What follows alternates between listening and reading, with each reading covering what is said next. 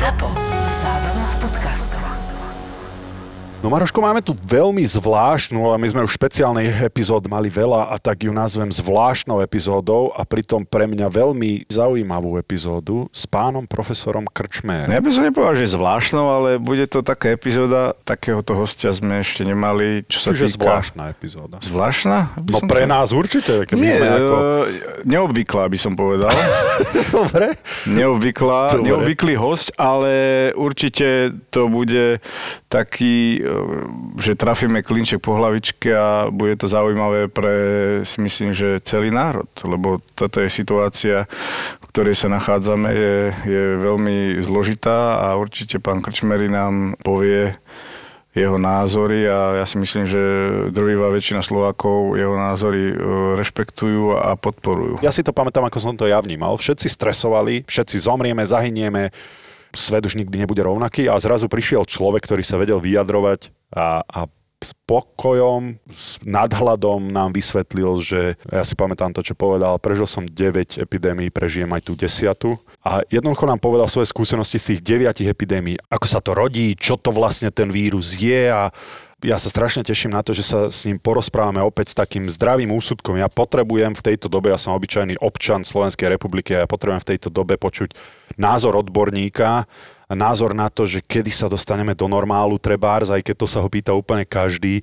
Zaujíma ma uh, v podstate ten, ten rozdiel, a počúvame to zo všetkých strán, uh, rozdiely medzi koronavírusom a chrípkou. Ja som to nikdy nemal vysvetlené ešte. Uh, naposledy som počul uh, jednu pani epidemiologičku, nebudem ju menovať, ale jediný rozdiel medzi koronavírusom a chrípkou, ktorý som ja pochopil, a bol to podcast váženého média a jediný rozdiel, ktorý som ja zachytil medzi koronou, koronou, koronavírusom a chrípkou bol ten, že na chrípku nemáme počet obetí ročne. Že to bol jediný rozdiel, ktorý ona vysvetlila, že my nevieme, koľko reálne ľudí nám zomiera na chrípku ročne. A to ma zaujíma, to nemôže byť jediný rozdiel. Nie, Jasné, že ja, som, ja som obyčajný človek, nie sme žiadni odborníci v tejto, takže možno my sa popýtame veci neodborne, ľudskou rečou, to, čo nás reálne zaujíma, to, že e, či tieto vírusy nebudú každý rok prichádzať, či naozaj toto je vírus, ktorý si zaslúži takéto opatrenia. Vidíme, čo sa deje v Čechách, vidíme, čo sa dialo v Taliansku, vidíme, čo sa deje v Brazílii, v USA, takže podceňovať to nechceme, ale reálne nech nám niekto vysvetlí, čoho sa báť, prečo sa toho báť a možno pomôžeme aj my sebe pochopiť ten vírus a možno po, pomôžeme aj iným ľuďom pochopiť, že prečo ten vírus brať vážne. Lebo ja ti poviem na rovinu, ja zatiaľ neviem. Všade máš protichodné názory odborníkov. Povieme sa odborníkov. Máme jedného odborníka, ktorý povie to a druhý odborník na toho prvého povie, že šíri hoaxy. Vieš, a ty ako laik sa na to pozeráš a teraz čomu mám veriť? Ja neviem, čomu mám veriť z tých médií.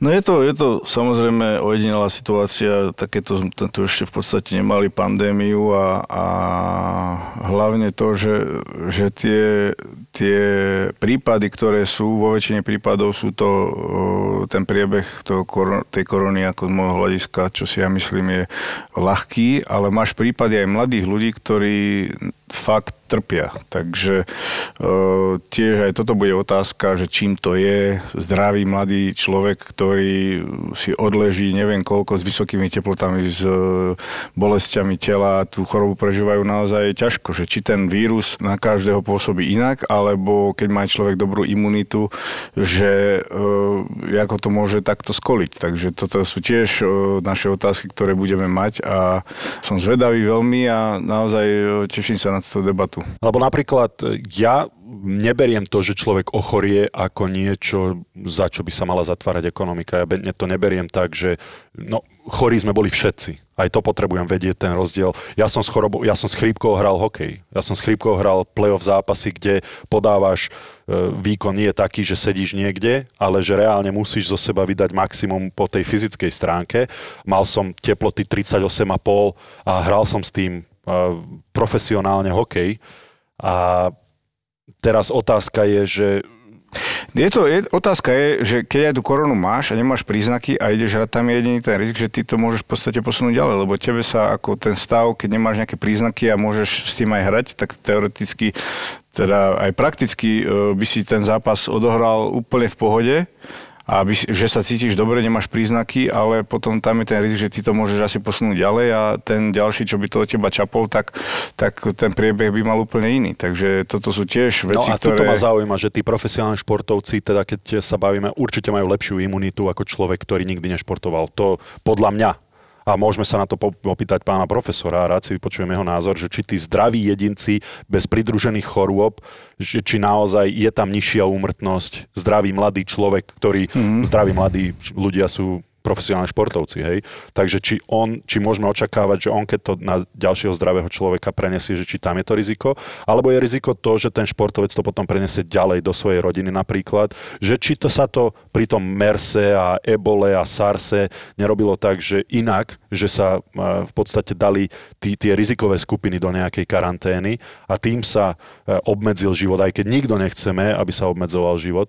Ďalej ma zaujíma e, to, že či iné krajiny, kde sa zvládli tieto, a podľa pánových profesorových slov, MERS, SARS, Ebola boli oveľa ťažšie choroby a oveľa horšie e, koronavírusy ako ten, ktorý máme teraz, COVID-19, že či sa to pomohlo vyriešiť kvôli tomu, že ľudia tam neboli takí, a teraz to poviem znova ľudský, že kto mi čo má čo rozkazovať. Ja si budem robiť, čo ja chcem. Vieš, vidíme to aj pri rúškach. Nikto mi nebude kázať, že mám nosiť rúško, vieš, a takéto hlúposti. Lebo ja napríklad s rúškom nemám problém. Bo pre mňa to dáva zmysel, že ten vírus sa prenáša kvapôčkou, tá kvapôčka je, sa cez to rúško nedostane, ten vírus samotný by sa cez ňu dostal síce, ale je veľmi malá pravdepodobnosť, že by bez tej kvapôčky alebo bez tej bunky, v ktorej ten vírus žije, že by prežil. Takže keď ja zastavím tú kvapôčku alebo tú bunku tý, tým rúškom, tak jednoducho nedám tomu vírusu takú veľkú šancu prejsť. Tak to mi dáva zmysel a nevidím dôvod na to, aby, sme, aby som ja praktizoval svoje, eh, svoje práva na takomto nevhodnom príklade. Že nikto ma nebude obmedzovať, čo ja budem robiť, to sú také nezmysly zase. Ale, ale musí to ľuďom dávať zmysel. A na to si myslím, že tento podcast bude dobrý. Práve ste si pustili Mariana Gáboríka a Borisa Malábika. Počúvate podcast Boris a Brambor. Ja práve hovorím o mojich časoch. Ja som v Amerike raz bol, keď nás Rusi vyhnali, keď sme emigrovali. Tam som chodil do základnej školy. to som chodil v New Yorku, státe v meste Albany. To bolo tie 169, došli Rusi. Celá rodina sme emigrovali, sme chodili dva roky do školy a tam bolo úžasné, že bolo sports. My sme polovicu vyučovania mali sports and arts. Proste žiadne také, že písomky, diktáty, také debiliny. My sme mali to, čo Komenský nazval, že, že školu hrou, že my sa tešili do školy, zvážal nás taký žltý autobus a keď sme neboli na zastávke, tak zastala trúbil a poriadne nám vynadal, tak nás naučil také disciplíne, ale to bolo super. A tam sme mali arts, to znamená umenie, že sme kreslili, malovali a sports. A mali sme ešte nejakú geografiu a tak, ale, ale žiadne diktáty, žiadne písomky, hej, to bolo super. No a teda... Čiže škola hrou, Áno, hej? a teraz, ale keďže ja som nič nevedel anglicky, ten prvý mesiac, tak povedali, na vy nič neviete anglicky, tak vás musíme dať do pomocnej školy. Takže ja som jediný profesor na Slovensku, ktorý mám pomocnú školu. Hej. No, teraz sa to volá, že osobitná, teraz Jasne. nesmieme povedať, že pomocná, ale volá, kedy sme to volali pomocná. Áno, áno, ja Tak teraz to je tiež. osobitná, no a tak ja som chodil dva mesiace do osobitnej školy. Bolo to super, že sa nám venovala tá pani učiteľka asi len štyrom takým spomaleným, ako som bol No, ja. treba povedať, že kvo, kvo, jazykovo nezdatný, ani nie ale, potom, ale ona nás tak naučila, že ja som potom išiel už ten ďalší polorok už normálne a mal som najlepšie známky. Tak ma proste tá osobitná škola vycepovala. No a potom som sa zase, e, keď, keď bolo také obdobie e, 93, 94, 95, necelkom jednoduché, tak som išiel na rok a učil som už potom na univerzite. A, a, tam, a potom tretíkrát som bol s tými Američanmi Ziku. Bola epidémia Ziky a oni boli zavolaní ako tým, ktorý mal pomôcť e, likvidovať tú epidémiu Ziky. A tá epidémia zase má so športom to, že ohrozovala 4 športové podujatia. Hej, to bolo 20. januára a, a v, ap- v apríli mala byť Olympiáda v Rio de Janeiro, Paralympiáda na to v Rio de Janeiro, majstrovstvá sveta v Sambe a mali byť e, karneval. Hej, Hej. to Áno, znamená, tieto štyri veci boli ohrozené a vtedy, e, teraz si to pamätám v súvislosti s tým masovým testovaním, čo bude, že vtedy proste vláda zapojila armádu a policiu A oni za dva mesiace celú epidémiu Ziky zlikvidovali. No a k tomu masovému testovaniu veľmi dobre ste mi nadhodili, lebo to nás zaujíma s Bramborom oboch. Preto som, áno, preto som to otvoril, že to som prvýkrát zbadal vtedy. A, a o tomto masovom testovaní koľko viete, ktoré vláda chystá? Tým, že som to zažil v, v tej Brazílii, hej, som zažil takéto nasadenie armády a policie, vďaka tomu, keď nasadíte silové zložky, tak to nemôže zle dopadnúť. Mm. Hej. Jednak armáda má ďaleko väčšiu dôveru ako niektoré iné rezorty. Hej, sorry. Jasné. Po druhé, Uh, oni majú... Ktoré rezorty máte na mysli, pán profesor? Ja som policajt, neviem, že či som vám to spomínal. Nie, nie, ja som práve, ja som práve hovoril, že silové zložky nám pomohli vyhrať tú prvú vlnu. Čiže ste toho zástancom, áno, aby sa to áno, viete, niekedy, niekedy akože, ja viem, ja som veľmi nepopulárny v tom, že mi nadávajú, že, ob, že som za obmedzenie ľudských práv. Aha, neviem, že v akých kruhoch ste toto počuli, ale vy ste veľmi populárny človek. De, no tak denníku, e, v denníkoch N a SME ma považujú za, za takého troška totaliťáka, hej, akože za, za potlačovať podporovateľa ľudských práv. Aha, boli aj také, také áno, boli aj také, také, také články e, v tej prvej vlne, ale e, samozrejme ja ich za to neodsudzujem, akože, lebo niektorá situácia si to vyžaduje, samozrejme. Hej. Však aj teraz sme mali, sme sa o ničom inom nebavili, len týždeň o tom, že či tie nariadenia hlavného hygienika, alebo dva týždne že či sú právne dobré, alebo nie, ale nikto neotvoril otázku, či vecne fungovali. Tak, tak, tak. Ale dôkaz toho je, že vecne fungovali, že prvú vlnu sme zvládli najlepšie v Európe. Takže môže byť, že ten totalitárny režim má obrovskú výhodu oproti tej demokracii, lebo tam si jednoducho ten človek, ktorý je na vrchu, samozrejme pri tých všetkých ano. nevýhodách, ano, že by sme ano. tam nechceli žiť, ale tam si ten človek jednoducho buchne po stole a povie, tak toto bude. Áno, tam je proste tá nedeliteľná právomoc a ja ako bývalý vojak, a ja som bol pri tankovom pluku v Časlavi a tam tiež musí robiť ten veliteľ nepopulárne rozhodnutia a proste niekedy, čiže ide, ja samozrejme nie som zástanca potlačenia demokracie, hej, však ja, samozrejme, som, samozrejme. ja som teda začínal ako predseda VPN v tej mojej organizácii, takže ja samozrejme som za demokraciu, ale chcem samozrejme. povedať, že z času na čas sú také chvíle v živote, najlepšie bolo, keby neboli. Ale občas sa vyskytnú takéto situácie, kedy musíme nechcem povedať, že zabudnú na ľudské práva, ale musíme sa ich dobrovoľne my sami na nejaký nevyhnutný krátky čas rieknúť. A to je možno, že bude napríklad aj takáto akcia.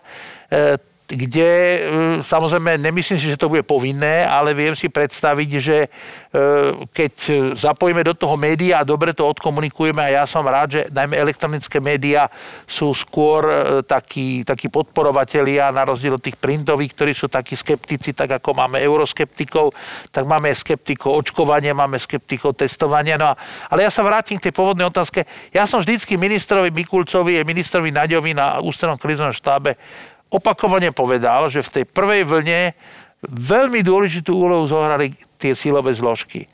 Prvá, prvý ťah bol, a samozrejme on nebol celkom vtedy v súlade s tým opatrením hlavného hygienika, lebo to patrilo až od pondelka. Oni piatok celú kolónu, ktorá išla z Tyrolska, odklonili do karantény. Bola asi 150 aut a z tých 150 aut bolo 75 pozitívnych. To v tom čase by znamenalo prakticky teda, katastrofu, teda pre Slovensko katastrofu. Hej? A o dva dní proste ten predpis, čo mal platiť od pondelka, uplatnili sobotu. Isté, že po tej právnej stránke to teda nesedí, ale ten benefit. Tam Ďalej bol. tiež tie nutené karantény. To je, je to bolestná vec. Ja viem, že sa ľudia súdia, že sa urobili chyby, že to je nepríjemné. Ale de facto, i Slovensko nebola jediná krajina, čo mala nutenú karanténu. Nutenú karanténu malo aj Spojené kráľovstvo a tri ďalšie krajiny Európskej únie. Takže my nejsme po tejto stránke nejakí extra totalitáci. Ale tá nutená karanténa, akokoľvek bola bolestivá, nám odchytila v tej prvej vlne tie importované prípady. A vďaka tomu sme tiež tú prvú vlnu zvládli. To znamená, že áno, teraz potrebujeme silové zložky, iné ako silové zložky nezvládnu to plošné testovanie. To sa proste nedá. Ale ste zástanca toho plošného testovania a chceli by ste podporiť možno aj touto cestou v tom áno, zmýšľaní ľudí, áno. že A ja vám aj poviem, že to není moja dojmológia, to není preto, že akože e, som zažil nasadenie silových zložiek pri likvidácii Ziky. E, to, je, to je skúsenosť. A človek by nemal byť prílišný empiricista, čiže na základe nejakej jednej skúsenosti by nemal povedať. Ale sú ešte ďalšie, aspoň tri prípady, kde to fungovalo. Hej? Jedna krajina Európskej únie, asi podobné malá, ako je Slovensko, to, to, to zvládla. A dve e, mestá v Číne to zvládli, ktoré boli dvakrát také ako Slovensko. To znamená, že toto plošné testovanie je možné najmä v malých krajinách, alebo v mestách, alebo v provinciách. Neobávate sa toho, že Slováci nie sú dostatočne disciplinovaní, aby to malo ten efekt, ktorý chceme, aby to bolo? E, na jednej strane takéto riziko samozrejme je toto riziko tu je a teraz ja, sa veľmi, ja som veľmi rád, že tie elektronické médiá vytiahli tie pozitívne stránky a tie printové médiá zväčša tie otázky, ktoré som dostával, boli také skeptické. Hej?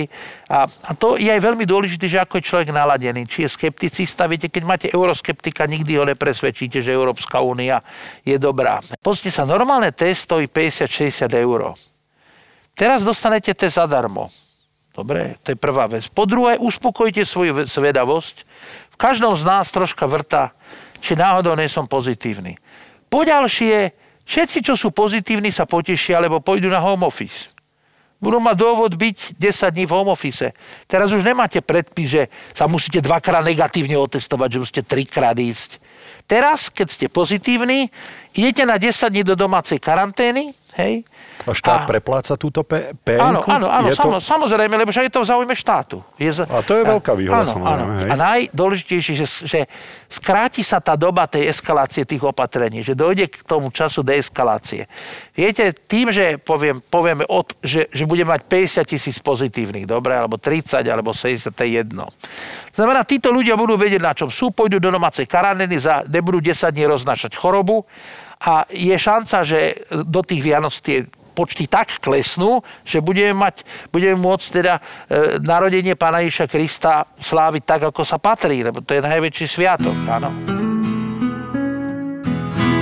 A vy ste v podstate boli, e, s vami aj komunikovali, teda, že či to plošné testovanie e, je dobrá vec, alebo alebo jednoducho v tejto druhej vlne už e, predsa nefigurujete v tom krízovom štábe, štábe ako, ako som dobre čítal, že či teda stále ste v nejakom kontakte s vládnymi činiteľmi, že či teda boli ste aj vy nejako oslovení, že je to dobrý nápad, nie je to dobrý nápad a, a takisto to celoplošné testovanie, že či, že ako to vlastne e, bude fungovať, že či prídu tie silové zložky, prídu sanitky a postupne rôzne, poviem príklad Trenčín, e, jedna časť Trenčína bude mať na starosti pár sanitiek, potom ďalšie, alebo či budú chodiť doktorovi tí ľudia a tieto rady na to testovanie a koľko času na to máme. Mňa znova zavolali do krizového štábu, lebo ja som samozrejme cez prázdniny som bol aj v zahraničí eh, a potom som mal na starosti bezdomovcov, čiže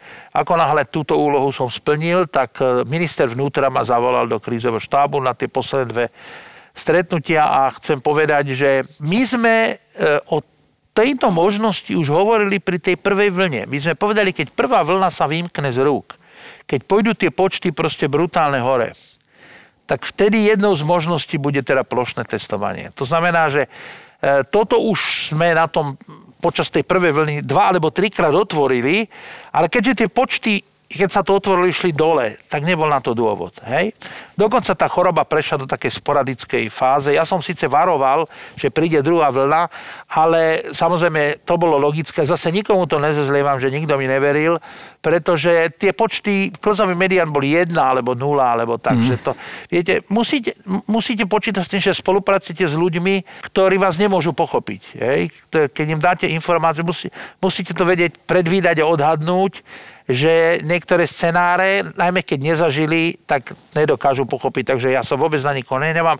Bola určitá krátka pauza, kedy samozrejme tí štáby museli ísť na dovolenku, lebo keď robíte dlhšie ako 4-5 mesiacov v kuse, tak e, máte vysokú chybovosť. Teraz sa táto otázka znova vynorila, takže už raz bola na programe dňa. E, nebolo to vtedy nevyhnutné, teraz si myslím, že to je dobré, lebo pochopte aj vládu, ale aj my, keby sme boli krízový štáb, ako tu sedíme, čo?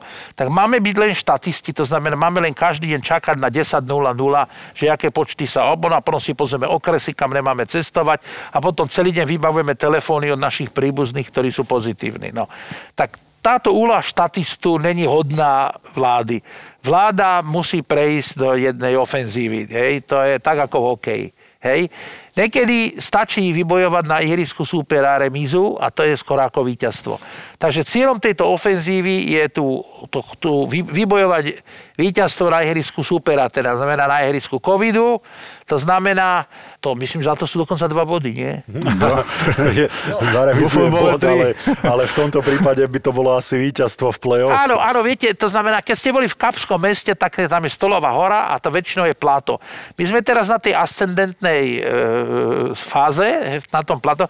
Teraz si predstavte, že sme krízový štáb a my nič iné ne, môžeme robiť, len sa pozerať, ako sa nám plnia lôžka, ako nám narastá počet pozitívnych. No. Táto pasívna úloha nesvedčí žiadnej vláde. Proste vláda dobre urobila, na tom sa zjednotili, to je jedna z mála vecí, na ktorých sa úplne všetci zjednotili. Dokonca aj s opozíciou, hej, som počul vyjadrenia aj opozičných politikov. Skoro všetkých, áno. Tak, na tomto skoro, plošnom, na tomto plošnom testovaní. Áno, áno, že, že, že proste ideme. Samozrejme, je tam kopa otáznikov pri každej veľkej akcii, ale ja by, som, ja by som sa poučil, napríklad by som si zavolal na našu ambasádu do Pekingu a dal by som tam nekomu úlohu. Zistite, ako to urobili vo či v tom meste, kde to fungovalo. A takisto by som zavolal na ambasádu do Brazílie teda, a opýtal by som sa, zistite, ako, lebo ja som to zažil, ale ja som tam bol jediný asi z Európy v tom týme, keď sa proste eradikovala tá zika, že sa zlikvidovali vojakmi a policajtmi všetky vektory. Nikto sa nikoho nepýtal a všetky vektory sa zlikvidovali. Znamená, všetky komáre, došlo také plošnej dezinsekcii, že sa nikoho neopýtali a vystriekali mu všetko, aj súdy s vodou, pitno, aj všetko a, a epidémia skončila a išli športové podujatia za sebou úplne bez problémov, bez jedinej nákazy. To znamená, vláda nemôže byť v pozícii jedného štatistu. No a toto e, vláda si nedala overiť, že teda zavolala na tú ambasádu, že ako to tam robili, chcú to robiť v podstate po svojom, alebo bez nejakých skúseností, alebo bez nejakých e, otázok otázok? Tak zatiaľ treba povedať, že my máme už s týmto skúsenosti, teda armáda má, armáda aj policia. Polícia robila lockdown hra na hraniciach. To znamená, že policia skúsenosti nejaké má a armáda, má, armáda de facto vyhrala ten boj s rozptýlením z tých komunít. Hej, však, však oni držali tu tie niektoré, Osady. napríklad Džeheru a tak, držali v, v takej disciplíne, a aj tí ľudia boli natoľko disciplinovaní, lebo teda predstav, keď máte uniformovaných či vojakov, či policajtov. Ten dátum ja nepovažujem za dogmu. Znova hovorím, my sme už o tom hovorili pred troma mesiacmi povedali sme si pre a proti. Sú tam samozrejme úskalia, ty treba vychytať. Pokiaľ sa nepodarí ich vychytať za týždeň, za dva, tak kľudne sa to môže posunúť. Hej. Samozrejme nemyslím tým, aby sme to robili cez Vianoce, lebo my chceme mať Vianoce teda radostné. To znamená, že ja si myslím, že to treba urobiť v novembri, je to dobré treba tie drobnosti vychytať, netreba zabiť to nenarodené dieťa ešte predtým, ako sa narodí. My máme aj zmysel pre, pre proste krátke, bolestné, ale radikálne riešenie. Aj ako policajti, aj ako hokejisti, a ako niekedy proste musíte riskovať. Znamená, odvoláte brankára, hej, a je to teda riziko, ale tak e, nemô, nemôžeme sa nečinne pozerať, že teda prehrávame zápas, alebo... High risk, high reward. A, presne tak, presne tak. Hej. Ako nemôžeme sa nečine pozerať na tieto počty. To proste nejde. No a logisticky, uh, ako si to teda, ako som sa pýtal, teda, že tú logistiku toho testovania, že akým štýlom by to mohlo, uh, ako, by to mohlo vyzerať? E, samozrejme, e, treba vyčkať, až si vo vnútri tie sílové zložky s tou vládou niektoré veci vydiskutujú, aby sa nekomunikovali rozličným spôsobom a rozlične chápali. A to treba takže, povedať, že tá áno, komunikácia Takže po tejto stránke, pokúhala. presne tak, mali sme september, ktorý bol komunikačne, môžeme nazvať, nie celkom jednoznačný. Hej? Zase ja nikoho nekritizujem, lebo toto je vo všetkých krajinách. To v každej krajine, keď idete, ja, viete, ja pozerám BBC World a, a Vancater France a Al Jazeera, v každej krajine máte demonstrácie nespokojné, v každej krajine nadávajú vláde že to nezvláda. Takže to je taká normálna atmosféra vždy. Čas ľudí teda je nespokojný. To znamená to, že u nás bol ten komunikačný šumí a že jedni sa odohodli tak, potom v pondelok tak a stredo, tak to samozrejme je nevýhoda. Na druhej strane, občas to môže mať aj výhodu. A tú výhodu v tom, že viete aj scenáre, na ktoré sa môžete dopredu pripraviť aj zlé. Viete, to znamená, že ak sa v, pon- v piatok pustí nejaká informácia, že by sa napríklad mohlo zavrieť letisko, hej, a máte, máte deti, ktoré chcete vidieť doma to znamená, že takáto informácia je, no tak sa vedia zariadiť a stiahnuť naspäť. Napríklad nemusí sa robiť repatriácie. Alebo, že je šanca, že sa zavre hranica do Českej republiky. Hej, keď sa o tom dopredu povie, má to výhody a nevýhody. Hej, z hľadiska občanov to má výhody, lebo sa vedia zaradiť. Z hľadiska choroby to nemusí mať výhodu. Z hľadiska choroby to môže mať nevýhodu, že naraz sa vráti veľa infikovaných. Ale na to sú už spôsoby, ako ich proste vychytať. E, ľudia nemajú veľmi radi, keď ja prirovnávam situáciu so skúsenostiami v trópoch alebo subtrópoch pretože hovorí, že Slovensko je tá kultúrna, vyvinutá krajina plná disciplinovaných, inteligentných a múdrych ľudí, o čom teda môžeme samozrejme tu diskutovať. Hej. Slovensko má skúsenosti s masovými podujatiami tohto charakteru. Sú to voľby, rozličné typy volieb a potom sú to a medzi tým nejaké referendá, dobre, a potom je to sčítanie obyvateľstva. To znamená, že možno použiť niektorý z tých modelov. Napríklad, napríklad môžete použiť model volieb že sa určia školy, školy majú dosť tried a v tých triedach je dosť miest, aby sa ľudia nezhlukovali, dobre? Ak príde naraz veľa ľudí, hej, alebo ak môžete povedať, že najprv prídu od 8. do 10. nech prídu medzi A a C a potom medzi C a E a tak. Je niekoľko spôsobov, aby sa proste nezhlukovali e, ľudia a moc medzi sebou nekomunikovali, lebo to je posledné, čo potrebujeme. A školy sú na to ideálne miesto. Ano? Ďalšia vec chcem povedať, že pri tých predchádzajúcich testoch ste potrebovali infraštruktúru. To znamená, potrebovali ste nejaké pcr ktoré muselo byť v nejakom testovacom zariadení, technicky dosť zložité, dosť drahé. E, na tie, na tie iné testy, tie protilátkové, ste potrebovali mať ihlík, pichli ste každého a ne každý to mal rád. E, na tie ELISA testy ste museli odobrať krv a poslať to do laboratória, sa to zvážalo, PCR sa zvážali hej, z celého Slovenska. Takže toto teraz odpadne, pretože tie antigenové testy majú tú výhodu, že máte výsledok do 15 minút, čiže nemusíte čakať na SMS-ky. Hej. A zároveň, viete, tých 15 minút, čo čakáte, môžete dostať informáciu tak, že tam niekto osvietený povie, ak ste pozitívni, urobíte toto, ak ste negatívni, urobíte toto. Hej, medzi tých, čo tam čakajú a sedia ob tri rady. Čiže logisticky, ak by sa prešlo na tento systém napríklad voľby, hej, tak si to viem predstaviť, hovorím, veľká výhoda je, že ten antigenový test je jednoduchý, urobí sa na mieste, hej, e, od, odoberem vám výter, vložím ho do média, z toho média zoberem, dám kvapku na ten kit a ten kit do 15 minút ukáže áno, nie. A, a medzi tým človek ide a sadne si do triedy otestovaných, alebo do tried otestovaných, však na takých školách je teda množstvo tried.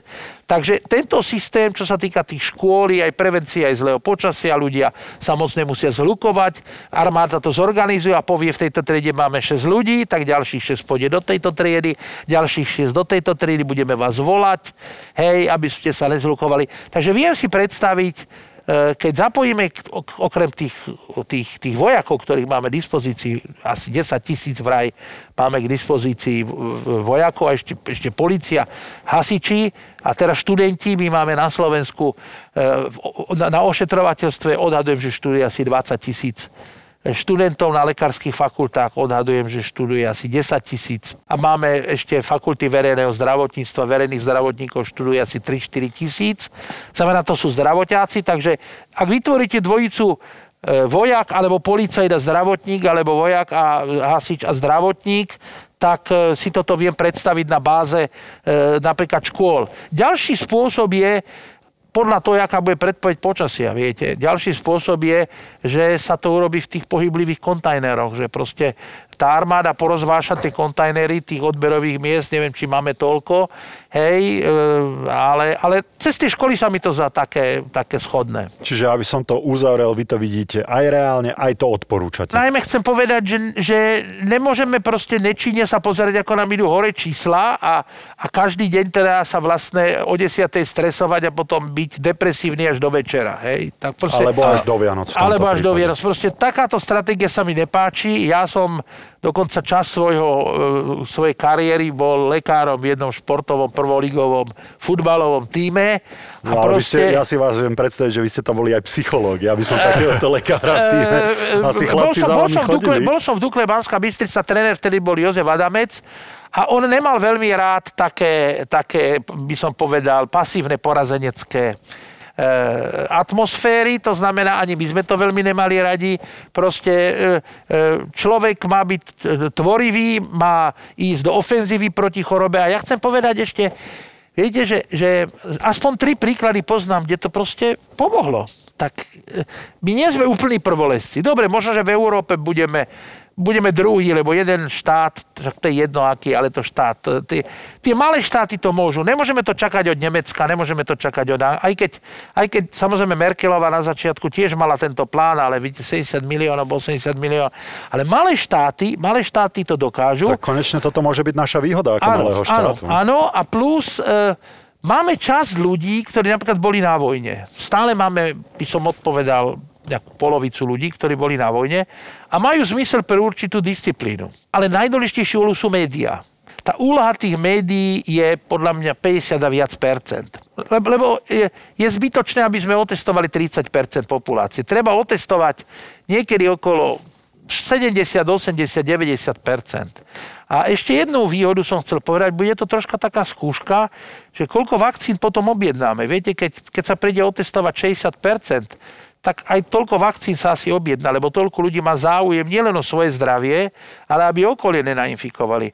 A ja myslím, že aj toto je dôležitý moment, že ja aj preto chcem vedieť, pretože chcem vedieť, ako sa mám chovať k svojej manželke, priateľke, rodičom, súrodencom, či mám ísť do ofisu, kde sedím so 7 8 v jednej kancelárii, alebo či idem na home office.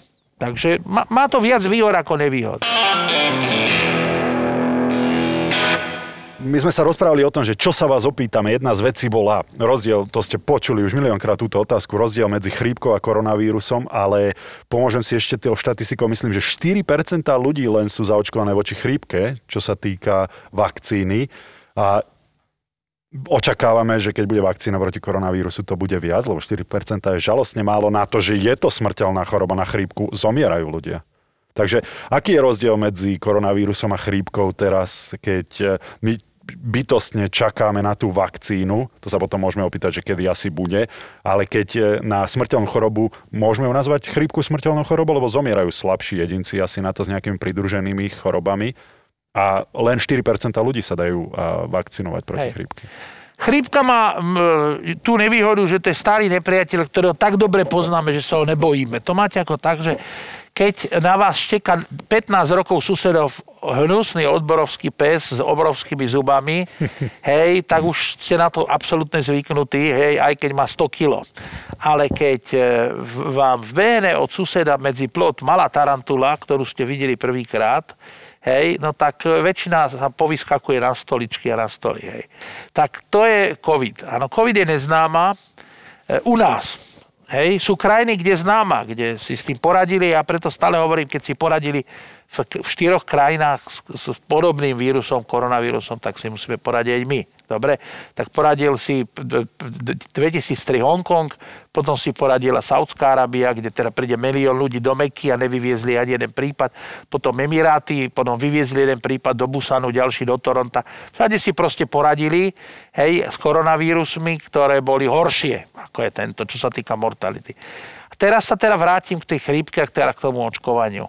Máme 6 spoločných vecí. Na chrypku je liek, na koronavírus je liek. Hej.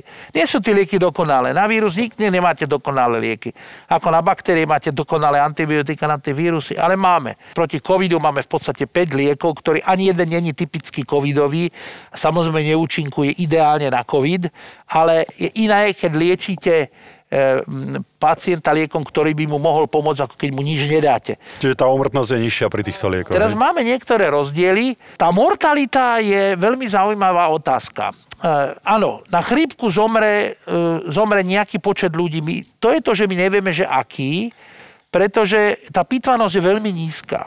Áno, lebo Veľmi nikto nedá človeka. A teraz zomre, e, niekto zomre, najmä e, keď dlhoveky zomre na zápal plúc v nemocnici a, a tí príbuzní nesúhlasia s pitvou, tak sa nepitvú. Takže tie počty tých mŕtvych na chrípku nevieme, na rozdiel od covidu, čo vieme.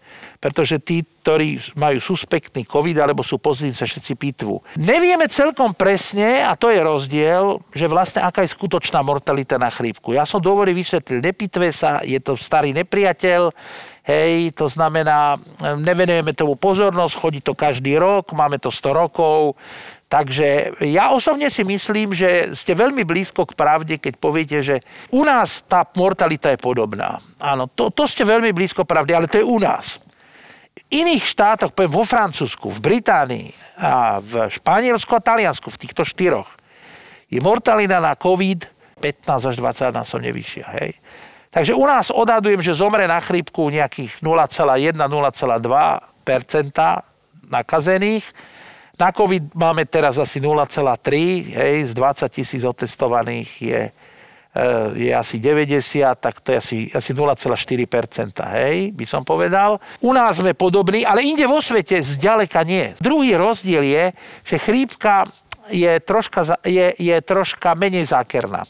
Ja keď vás dneska nakazím, vy ste zajtra chorí. A to je výhoda.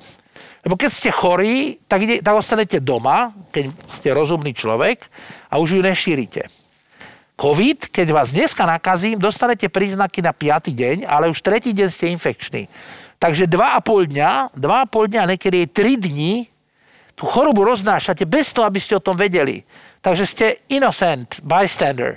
Áno, ste, ste nevinní, spolu e, páchateľ, ale nevinný. Hej? V tom je ten COVID zákerný a preto sa tak strašne šíri. Preto máme 35 miliónov nakazených a milión mŕtvych kvôli tomuto. SARS je výborná choroba v úvodzovkách, pretože dneska vás nakazím teraz a večer ste na smrť chorí. Dobre, takže ju vôbec nešírite, lebo to je sudden disease. My to nazývame, že severe. Ale ja to naučím študentov sudden, to znamená okamžitá choroba. To je okamžitý, ťažký respiračný syndrom. Hej? Takže to je rozdiel aj medzi SARSom, preto tie meranie tých teplúr, ja nechcem ich spochybniť, ale nepriniesie nám toľko efektu, pretože vy môžete byť infekční a nemáte teplotu aj po 5. dni, však o 70-80% ľudí vôbec nemá teplotu. Takže to je tá nevýhoda, tá zákernosť, covidu a preto jeden z dôvodov je, že na túto zákernosť môžete len tak, že pretestujete čím viac ľudí a tých, ktorí sú pozitívni proste, lebo oni nemajú dôvod ísť do karantény. Vy nemáte žiadne príznaky, vy ste nakazení a nakazujete iných, ale neviete o tom. Hej. To znamená, že toto je tá zákernosť, to je tá teda odlišnosť. Ďalšia vec je, že na chrípku máme vakcínu a máme o, o, o, registrované lieky a na ten COVID máme lieky, ktoré nie sme si celkom istí, či ozaj fungujú. Jeden z nich je na ebolu, ďalší je na HIV, tretí je ten favipiravír je na chrypku. Takže nemáme zatiaľ typické covidové lieky a tá správa, ktorá zatresla Zemegulou pred predčerom, že Rendizimír nefunguje, áno, sú štúdie, ktoré ukazujú, že funguje, že nefunguje, čiže nemáme do skúsenosti, nemáme vakcínu. A teraz, teraz teda odpoviem na tú otázku teda tej vakcíny na konci, že že za chvíľu ten posledný rozdiel medzi chrípkou a covidom, čo som chcel povedať, že nemáme vakcínu, máme vakcínu, hej, tak ten, ten skončí, ale na chrípku tohto roku vakcína nie je a to je zlá správa. Dobrá správa je, že není preto, že sa brutálne rýchlo vykúpila. Hej, hoci sa objednalo dvakrát toľko. Tá dobrá stránka je, že ľudia začali viac veriť očkovaniu. A preto aj si myslím, že keď príde vakcína na COVID, tak sa bude viac ľudí očkovať. A poviem vám, že u niektorých, ja som tak, že, že keď sa ma pýtajú, že či povinné očkovanie, povinné očkovanie sa dá urobiť len u detí. U rodičov a u detí. Ale u dospelých nemôžete, nemôžete nikoho prinútiť. Takže ja osobne si myslím, že povinné očkovanie nebude, aj keď všetci chceme, aby bola zaočkovanosť čo najväčšia. Epidemiológovia hovoria, že keď bude zaočkovanosť medzi 50 a 70% že to bude akože dobrá správa, tak by som asi povedal, že to je ako remíza na ihrisku domácom. A že keď bude medzi 70 a 80 tak to je akože e, víťazstvo na domácom alebo remíza na superovom a keď bude 90% a viac, že to bude víťazstvo na ihrisku supera. Vieme, že už tri vakcíny sú, že Pfizer v Spojených štátoch má vakcínu, ktorú spustí, odhadujem, ako to je, teda aj guess, to je ako, že v súvislosti s, s voľbami prezidenta Jasne. sa spustí Čína a Rusi už vakcinujú, Číňania nemusia a vakcinujú, pretože v Číne tá choroba je sporadická, to proste sa, jak to prišlo, tak to skončilo v Hongkongu. Prísna disci, čínska disciplína a európsky know-how dokopy, keď dáte dokopy, tak vy máte každú epidémiu pod kontrolou. Rusi očkujú a teraz samozrejme tá ruská vakcína je, je spochybňovaná tým, že tie, tá tretia fáza nebola dosť dlhá. V poriadku. Ale ja vám musím povedať ako 61-ročný starec, že ja mám v sebe napíchaných kopu ruských vakcín. A podľa mňa aj vy. Nikto z vás nevyzerá ani ako autista, ani že by mal teda ťažkú cukrovku, alebo že by mu preskakovalo, alebo že by tu krčoval. Dobre? To znamená, že, že z toho dôvodu ja osobne si myslím, že by sme nemali byť a priori skepticky voči niečomu len za to, že je z Ruska alebo z Číny. A môj silný argument je, že jedna z posledných Nobelových cien liek proti malárii je z Číny. Dostala čínska profesorka, ktorá to vyvíjala. E, e, liek, ktorý do roka zachráni 500 tisíc ľudí. A z Číny sú aj ďalšie veľmi vysoké ocenenia za medicínu. To nie je smutné, že aj do takejto životu dôležitej veci sa vnáša politika, lebo to áno, o ničom Áno, samozrejme, toto je, toto je tragédia. Toto je tragédia, jednak tragédia je to v Spojených štátoch, že tam vakcína, keby ne, sa nečakalo na voľby, si myslím, že by už bola. Ďalšia, ďalší problém je, že všetko, čo je z Číny a z Ruska, akože spochybňujeme. Ja, ne, ja, ja nechcem povedať, že tie vakcíny sú dokonalé. Ale niekedy v medicíne musíte ísť rýchlo. Ja vám poviem príklad. Dostanete zápas slepého čreva, hej, tak nemôže teraz chirurg povedať, že najprv MR, potom CT a potom ešte vyčkáme, že či sa to samo neupraví a tak nie. Príjme vás a hneď vás odoperuje a zobere vám slepé črevo a je konec. Proste niekedy musíme ísť chirurgickým spôsobom. A to je pri veľkých epidémiách. Poviem vám príklad, zase, aby to nebolo, že to je môj názor. Dobre? Dva príklady. Prvý príklad bolo, že keď bola ebola, tak sa proste išlo rýchlo a prišiel liek, ktorý nemal skoro uzavretú vôbec tretiu fázu. A tento liek bol jeden z tých momentov, čo zastavil tú epidémiu. Hej? Že tí zdravotníckí pracovníci, keď pracovali pod clonou lieku, a teraz máme dve vakcíny proti ebole, ebola skončila. Druhý príklad – ja, ja hovorím, že, že samozrejme tieto moje príklady budú predmetom kritiky, že všetci povedia, že nie sme v Afrike. Dobre, no. Ale, ale je to troška nevýhoda, že, že my nesledujeme, čo sa deje v okolitom svete. Ak som sa pýtal našich medikov eh, na lekárskej fakulte, že koľký z nich pozera správy, tak z tých slovenských bola nula a z tých zahraničných jeden pozeral správy. Asi 100 ľudí tam bolo. Hej, a potom som sa pýtal, že kto číta noviny, z nich tak asi traja sa prihlásili, alebo dvaja, alebo jeden, v jednej skupine, v druhej nula. E, takže my nesledujeme, čo sa deje von. My síce vycestujeme bez problémov na safari do Botswany strieľať slony, hej, ale, ale, ale nesledujeme, že práve vtedy do Botswany preskočila epidémia cholery zo Zimbabve. Hej. A to je pritom dôležitá informácia. Hej. Tak teraz vám poviem ten druhý príklad. Rozmohla sa žltá zimnica v epidémii pred rokom tak dramaticky, že bolo ohrozených 30 miliónov ľudí v Angole a 40 miliónov ľudí v okolitých štátoch. Znamená 70 miliónov ľudí. VHO malo zásobu vakcín na celej Zemeguli len pre 25 miliónov. Napriek tomu, že takáto situácia bola a povedali my teda nebudeme vyberať žiadnu pasívnu eutanáziu, že bohatý ju dostane, chudob nedostane, musíte, musíme zaočkovať všetkých, čo sú v riziku tak dali každému tretinovú dávku. Z tej inekcie, ktorá mala svoju dávku, dostal každý tretinu, aby dostal každý. Bolo po epidémii. Za dva mesiace epidémia skončila. To není zázrak. To je dôkaz, že ak sa len striktne držíme výlučne len litery, hej, tak nechcem tu pripomenúť slova svätého Pavla Apoštola, ktoré uznávajú teda aj Židia, aj kresťania, aj, aj, aj, aj, aj, aj, aj Mohamedáni hej, považujú. No tak on tiež povedal, že čistá litera len zabíja. Hej? A duch oživuje. My musíme aj rozmýšľať pri tom, že dobre, ideme presne podľa predpisu a podľa návodu, ale niekedy musíte ísť, ako u vás sa hovorí, off-label. Musíte ísť. Lebo, lebo to je menš, menšia škoda, riziko menšie, že mňa alebo vás zavrú, že ideme off-label, ako keď sa nakazí 30 miliónov ľudí s chorobou, ktorá má e, mortalitu 20%, to je 6 miliónov cintorín. Hej? Takže radšej si nechajme nadávať, ako keby sme mali za sebou cintoríny. Čím to teda je, že na Slovensku sme, sme odolnejší, alebo je to teplotou, alebo sme mladší, lebo my sme na chvoste EÚ, čo sa týka e, rokov, koľko sa dožijeme, bohužiaľ na Slovensku, tak je to tým, keď vieme, že koronavírus je rizikovejší E, pre starších ľudí? Áno, myslím, že ste to vystihli. Tieto dva faktory hrajú, hrajú úlohu. Či tá úloha je dominantná, zatiaľ nevieme. Ale je pravda, že že tým, že sme všetci boli preočkovaní pre tuberkulózu a pre, tá zaočkovanosť je stále vysoká, keby naši rodičia boli uvažovali tak ako mnohí teraz, že nenechajú zaočkovať deti, tak možno, že by sme ďaleko horšie vyzerali, hej. Tak, e, tak áno, tá, tým, že máme v sebe napíchaných 10 vakcín, tak ten imunitný systém je stimulovaný, je boostrovaný a teraz sa vrátim aj k tej covidovej vakcíne.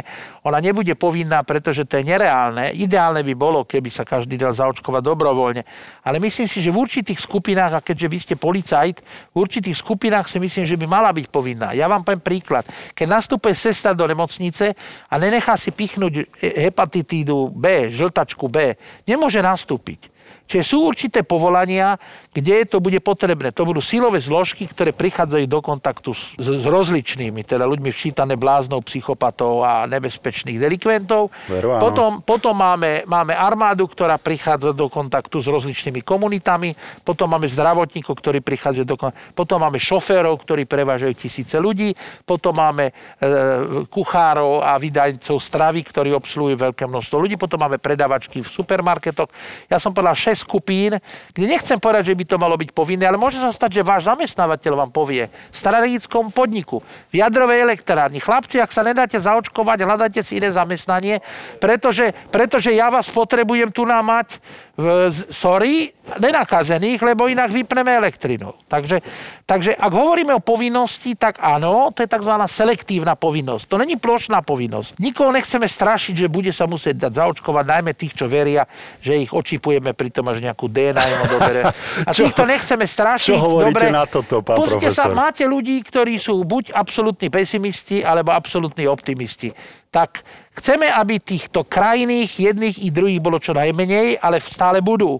Viete, hovorí sa žartom, že keď som hovoril, že ak sa dostal teda COVID do Európy, tak som povedal, že mal som síce trojku z, zo zemepisu, ale tak ako ja viem, Európska únia nemá spoločnú hranicu s Čínou. Hej? To znamená, musel sa doviezť jedine leteckou dopravou, nejako proste inak. No a tak to vám teraz poviem ten vtip, že absolútny optimista je ten, ktorý dáva svojim deťom tajné hodiny ruštiny a absolútny pesimista je ten, čo dáva svojim deťom tajné hodiny čínštiny. Hej? No, tak v tom, v tom teda by som povedal, je tá odpoveď, že máte ľudí, ktorí sú absolútni skeptici, ktorí ničomu neveria, hej, ani antibiotika, keď prídu, sú chorí, tak povedia antibiotika, celý život som neužíval, dám si čaj s medom, hej, a, a zomrem v tom pocite, že teda som nikdy tie antibiotika nepoužila. No. Potom máte druhú skupinu ľudí, hej, ktorí keď ich teda e, začne, začne svrveť v uchu, tak si nechajú do seba napíchať 20 kg antibiotika. No. Medzi tým my, my len sa modlíme a dúfajme, že väčšina Slovákov sa nenachádza ani v jednej, ani v druhej krajnosti, takže nemusí sa nikto báť, že by sa, sa, sa bol, bol niekto akože prinútený, hej, ale to želanie naše je. No a teraz ten dôvod, tie, tie dôvody, prečo je u nás taká nízka mortalita. Tieto dve príčiny sú veľmi pravdepodobné. Tá vysoká zaočkovanosť u nás, to znamená booster imunitného systému a zloženie niektorých buniek, ktoré sú zodpovedné aj za likvidáciu vírusu. Potom ten vek, áno, Ďalšia vec, že máme e, troška menej mestského obyvateľstva ako Severné Taliansko, Belgicko, Holandsko. Máme viac vidiecké populácie. Ďalej, mali sme tú vidieckú, mali sme tú populáciu mestskú v tom kritickom čase chvála Bohu rozptýlenú tými troma druhmi prázdnin. Hej, aj to bol teda jeden z dôvodov prečo teda toho to bolo menej, takže to sú také tie prirodzené faktory. A čo je najdôležitejšie na tom začiatku, keďže ten nepriateľ bol neznámy, vláda bola nová, tak bola aj dôvera v autority. Teraz máte tzv. fenomén deštrukcie autorít. To som zažil, zase nerad o tom hovorím, hej, v Sudáne, že keď raz začali pochovávať tých ebolových pacientov, tak ten zvyk je taký, že každého umývajú predtým celú noc. Čas ľudí plače nad ním a čas umýva, aby do väčšnosti išiel teda čistý, bez riechov. No a pri tom umývaní sa nakazí vždy 10-15 ľudí a tí potom ochorejú, čas umre, čas nakazí ďalších. Čiže likvidácia eboli nemá nič so zdravotníctvom. Na likvidáciu eboli potrebujete troch, štyroch policajtov. Ak máte troch, štyroch policajtov v dedine dobre ozbrojených, tak vtedy tá epidémia skončí. Prišli a povedali, rozíte sa, žiaden pohreb nebude. Keď začali hundrať, vystrelili do vzduchu niekoľkokrát, hej, všetci sa rozptýlili a, a skončila epidémia. Hej. To znamená, tam bola určitá uh, adherencia k autoritám. U nás momentálne máte deštrukciu autorít. Hlavný hygienik je každý druhý deň na SME alebo na denníku E ako cynická oblúda, členovia pandemického štábu, to, to som nepovedal ja, to povedal predseda pandemického štábu pred týždňom, že sú teda očierňovaní primitívnymi útokmi niektorých printových médií. A viete, keď teraz všetko spochybnite, ja som napríklad čítal posledný deň teda nejaké, včera, dneska som čítal nejaké printové médiá a tých námietok proti aj tejto akcii je tak strašne veľa, že vlastne ten nápad úplne ako keby proste zapadol. To sa volá, že deštrukcia autorít a ja teda nerád sa vraciam k Afrike, ale tamto bol hnací motor epidémie. Vždy, keď sa povedalo, že sú to nekompetentní, alebo magori, alebo že tomu nerozumejú a že nie sú jednoznační a neradia sa a nikto o tom nevie. A teraz len negatívne, keď poviete, Hej, tak jak tí ľudia tomu majú veriť? A tá deštrukcia autorít je aj príčinou tej druhej vlny. Toto sme v tej prvej vlne nemali. Vtedy sme si verili, držali sme spolu, ťahali sme za jeden povraz. Dokonca chcem povedať, že aj jedným smerom, hej, pretože ťahať za jeden povraz keď si pozrite pionierský tábor, nemusí byť vždy jedným smerom. Ale vtedy sme ťahali dokonca jedným smerom, hej. Tak teraz ťaháme za jeden povraz každý iným smerom. Teraz sa to používa, ako správne kolega povedal, niekedy aj ako politický nástroj, ukázanie, že sme teda nedokonali. Treba si uvedomiť, že dobre, tak ľudia si zvolili takúto vládu, tak si zvolili. Tá vláda prišla do jednej neštandardnej situácie, sorry, Hej, žiadna vláda do takej situácie neprišla, ale nie len na Slovensku. Však sa pozrime na celú Európsku úniu, však celej Európskej únii, okrem štyroch štátov, je brutálna druhá vlna. Hej, na Slovensku sa nedeje, nechcem to zľahčovať, ale na Slovensku sa nedeje nič mimoriadné. Na druhej strane máme pasívne sa pozerať, ako nám idú hore čísla, ak sa nám plnia nemocnice. To proste nejde. Treba ísť tak, ako hokejisti i športovci. Ideme proste do protiútoku, aj keď prehrávame o dva góly, lebo však sme zažili, že sme prehrávali o dva, dokonca aj o tri góly, ako sme vyhrali. Čiže tak my, to chceme to mať, my chceme mať víťaznú mentalitu. Presne tým by som, tak, to, tým by som to uzavrel. Pán profesor, vy ste extrémne inteligentný človek. Čo hovoríte potom na tých ľudí? A ako s tým bojujete, lebo sa hovorí, že sprostosť je, je, je veľmi ťažké poraziť, alebo sa nad ňou nedá vyhrať. Ako potom vybojujete s ľuďmi, e, alebo a čo si myslíte o ľuďoch, ktorí si naozaj myslia, že ich chcú začipovať vakcínou, alebo že na odbere im dajú nejaký, nejaký čip, alebo, lebo ja som to najprv bral tak na ľahkú váhu, smial som sa samozrejme na tom, že bože môj, toto nemôže niekto myslieť vážne, ale teraz minimálne na sociálnych sieťach sa to tak rozmohlo a podľa mňa to bude tvoriť taký odpor aj voči tomu dobrovoľnému, uh, už aj vakcinácii, ale aj dobro, dobrovoľnému testovaniu, že to naozaj predstavuje reálny problém toho, že keď my chceme dostať 90 plus percent ľudí na tie dobrovoľné testy, tak tam bude značné, značný počet ľudí, ktorí si buď povedia, mne nikto prikázať nemôže, pretože ja budem exercise my rights v tom zlom slova zmysle, alebo mňa chcú začipovať, alebo si vymyslia množstvo vecí, prečo na to testovanie neprísť.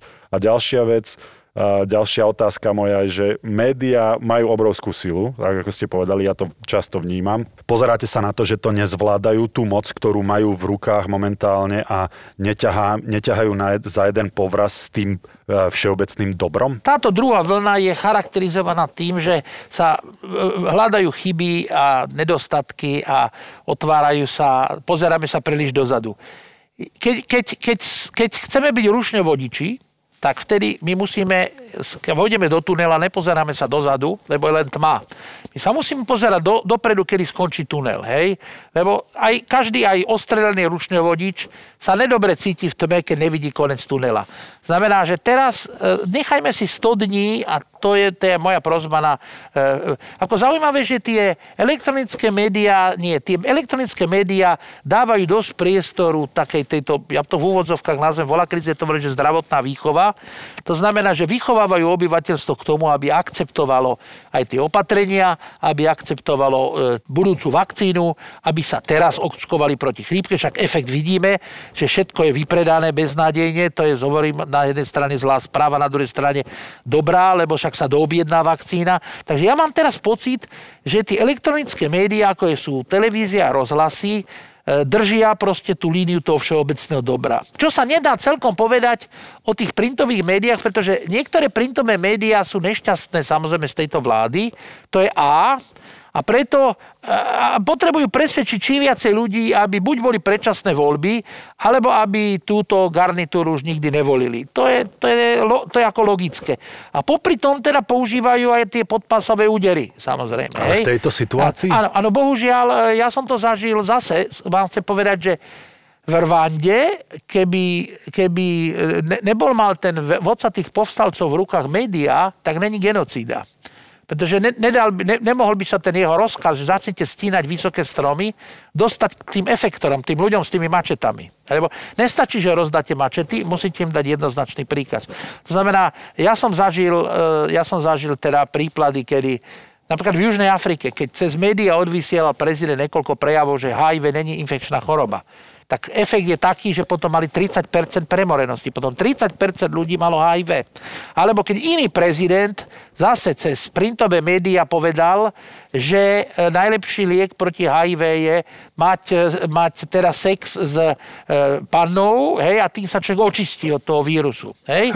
No, tak to znamená, že, že efekt, bol, efekt bol, že mali skoro 40% HIV nejaké roky. A žiadne panny. Áno, áno. A zase, zase máte príklady, kedy tie printové aj tie elektronické médiá E, proste boli výťazmi. To bolo v tej Brazílii. Proste v Brazílii povedali, prosím vás pekne, verte armáde, verte polícii, verte štátu, pretože chceme mať olympijské hry, paralympijské hry, sambo a tak ďalej. Chceme normálne žiť. Čiže sú aj pozitívne príklady, sú aj V tej prvej vlne boli tie príklady len pozitívne. V tej druhej vlne sa to tak ako rozdelilo, že časť tých printových médií. Ako teda presvedčiť, alebo teda tých ľudí, ktorí sú v zajatí určitých predstav. Ja som mal teraz nedávno rozhovor pre e, čas, kde tá, tá redaktorka bola tzv. advokátus diaboli. To je vždycky ten kardinál, ktorý pri každom svet, svetorečení spochybňuje všetky zázraky. Ona teraz čítala presne to, o čom ste povedali. Prečítala mi 16 e, e, spochybnení, čokoľvek sa robí Prvé boli rúšky, spochybnenia, potom social distancing, potom e, očkovanie, potom testovanie, potom obmedzenie podujatí, proste 16 otázok a ja som sa snažil trpezlivo povedať, to rácio tej otázky je v tom a odpoveď je taká. To znamená, že prvý bod, čo musíme akceptovať, je to ťažké, že musíme sa snažiť pochopiť, že prečo sa takéto hoaxy a dezinformácie šíria. Jeden z dôvodov je, že naučili sme za posledných 20 rokov printové médiá, aby ľudia nečítali veci, aby, aby ich nezaujímali veci o normálnom živote. Veľmi zriedka, kedy sa dočítate v novinách, že nejaká rodina normálne žije, pomáha susedom a nakupuje si a že majú tri deti a že všetko je v poriadku. Ale ako náhle sa nejaká celebrita s niekým rozvedie, alebo uvidia s niekým, alebo má niekto príliš rozopetú blúzku, alebo tak, tak to samozrejme ľudí zaujíma. Hej? Takisto ich zaujíma, keď e, teraz bola tá akcia s tými plagiátmi, tak to boli plné médiá a a zabudli sme, ako 3 týždne, 4 týždne sme úplne stratili e, ten hlavný problém, ktorý máme aj celá Európa, to stále, že je COVID. Hej? Ale zaoberali sme sa percentami, že kto odpísal 20%, do 40, do 10, kto všetko a tak ďalej. Čiže prichádzajú zástupné témy, pretože tie sa ľahko čítajú a dobre sa predávajú. Hej? To troška samozrejme svedčí aj o tom, čo nechceme povedať nahlas, o tých krajných skupinách, ktoré máme. Potom vychádzajú časopisy, ktoré sú plné senzácií. Dobre sa čítajú. Viete, znova hovorím, to, že e, vy hráte nejaký e, zápas charitatívny s nejakým treťotriedným klubom za to, že aby ste podporili miestny domov e, seniorov, to nikoho nezaujíma. Ale teda každého zaujíma, keď náhodou nejaký športovec sa niekde opie na nejakom sústredení, to okamžite máte plné noviny. Dobre? Nikoho nezaujíma, že, že doktori operujú do bezvedomia alebo že sestry robia v skafandroch 6 mesiacov. Ale keď náhodou nejaký doktor sa nakazí na svadbe a donese to do nemocnice, alebo ide lyžovať do Tyrolska a preniesie to do Vopradskej nemocnice, tak týždeň sa o tom píše, viete. Čiže my máme ako národ určité zlé vlastnosti, to je závisť, to je pochybnosť, to je skepsa, to je, e, e, to je e, by som povedal, taká, taká malosť duše, hej, nedostatok veľkorysosti. Tieto vlastnosti nás prevádzajú tisíc rokov. To je fakt, to je v génoch. To máme v génoch. Čiže čas ľudí vždy bude v tých krajnostiach. Buď budú absolútni optimisti a povedia, že nič to není, COVID, že to je debilina a idú demonstrovať, že žiadne rúško nosiť nebudeme, to všetko je vymyslené. A zase máte aj čas ľudí tých druhých, ktorí si nosia zo sebou toľko alkoholu, že keď narazia na colníkov, ich zavrú. Pretože si stále umývajú ruky, nohy, nos, uši. Hej? Takže tieto dve skupiny vždycky tu budeme mať. Ide o to, aby boli čo najmenšie. A keď teda chcem byť veľmi pejoratívny, tak chcem povedať, že máme medzi nami aj ľudí, ktorí sú dôkazom katastrofálneho nedostatku E, ambulantnej psychiatrickej starostlivosti. to je to, čo hovorí minister zdravotníctva, že nemáme doktorov, on už sa nemôže povedať, že akých, hej, ale táto kategória teda tých odborných, nenazveme ich akože psychiatri, nazveme ich, že odborní. Dobre?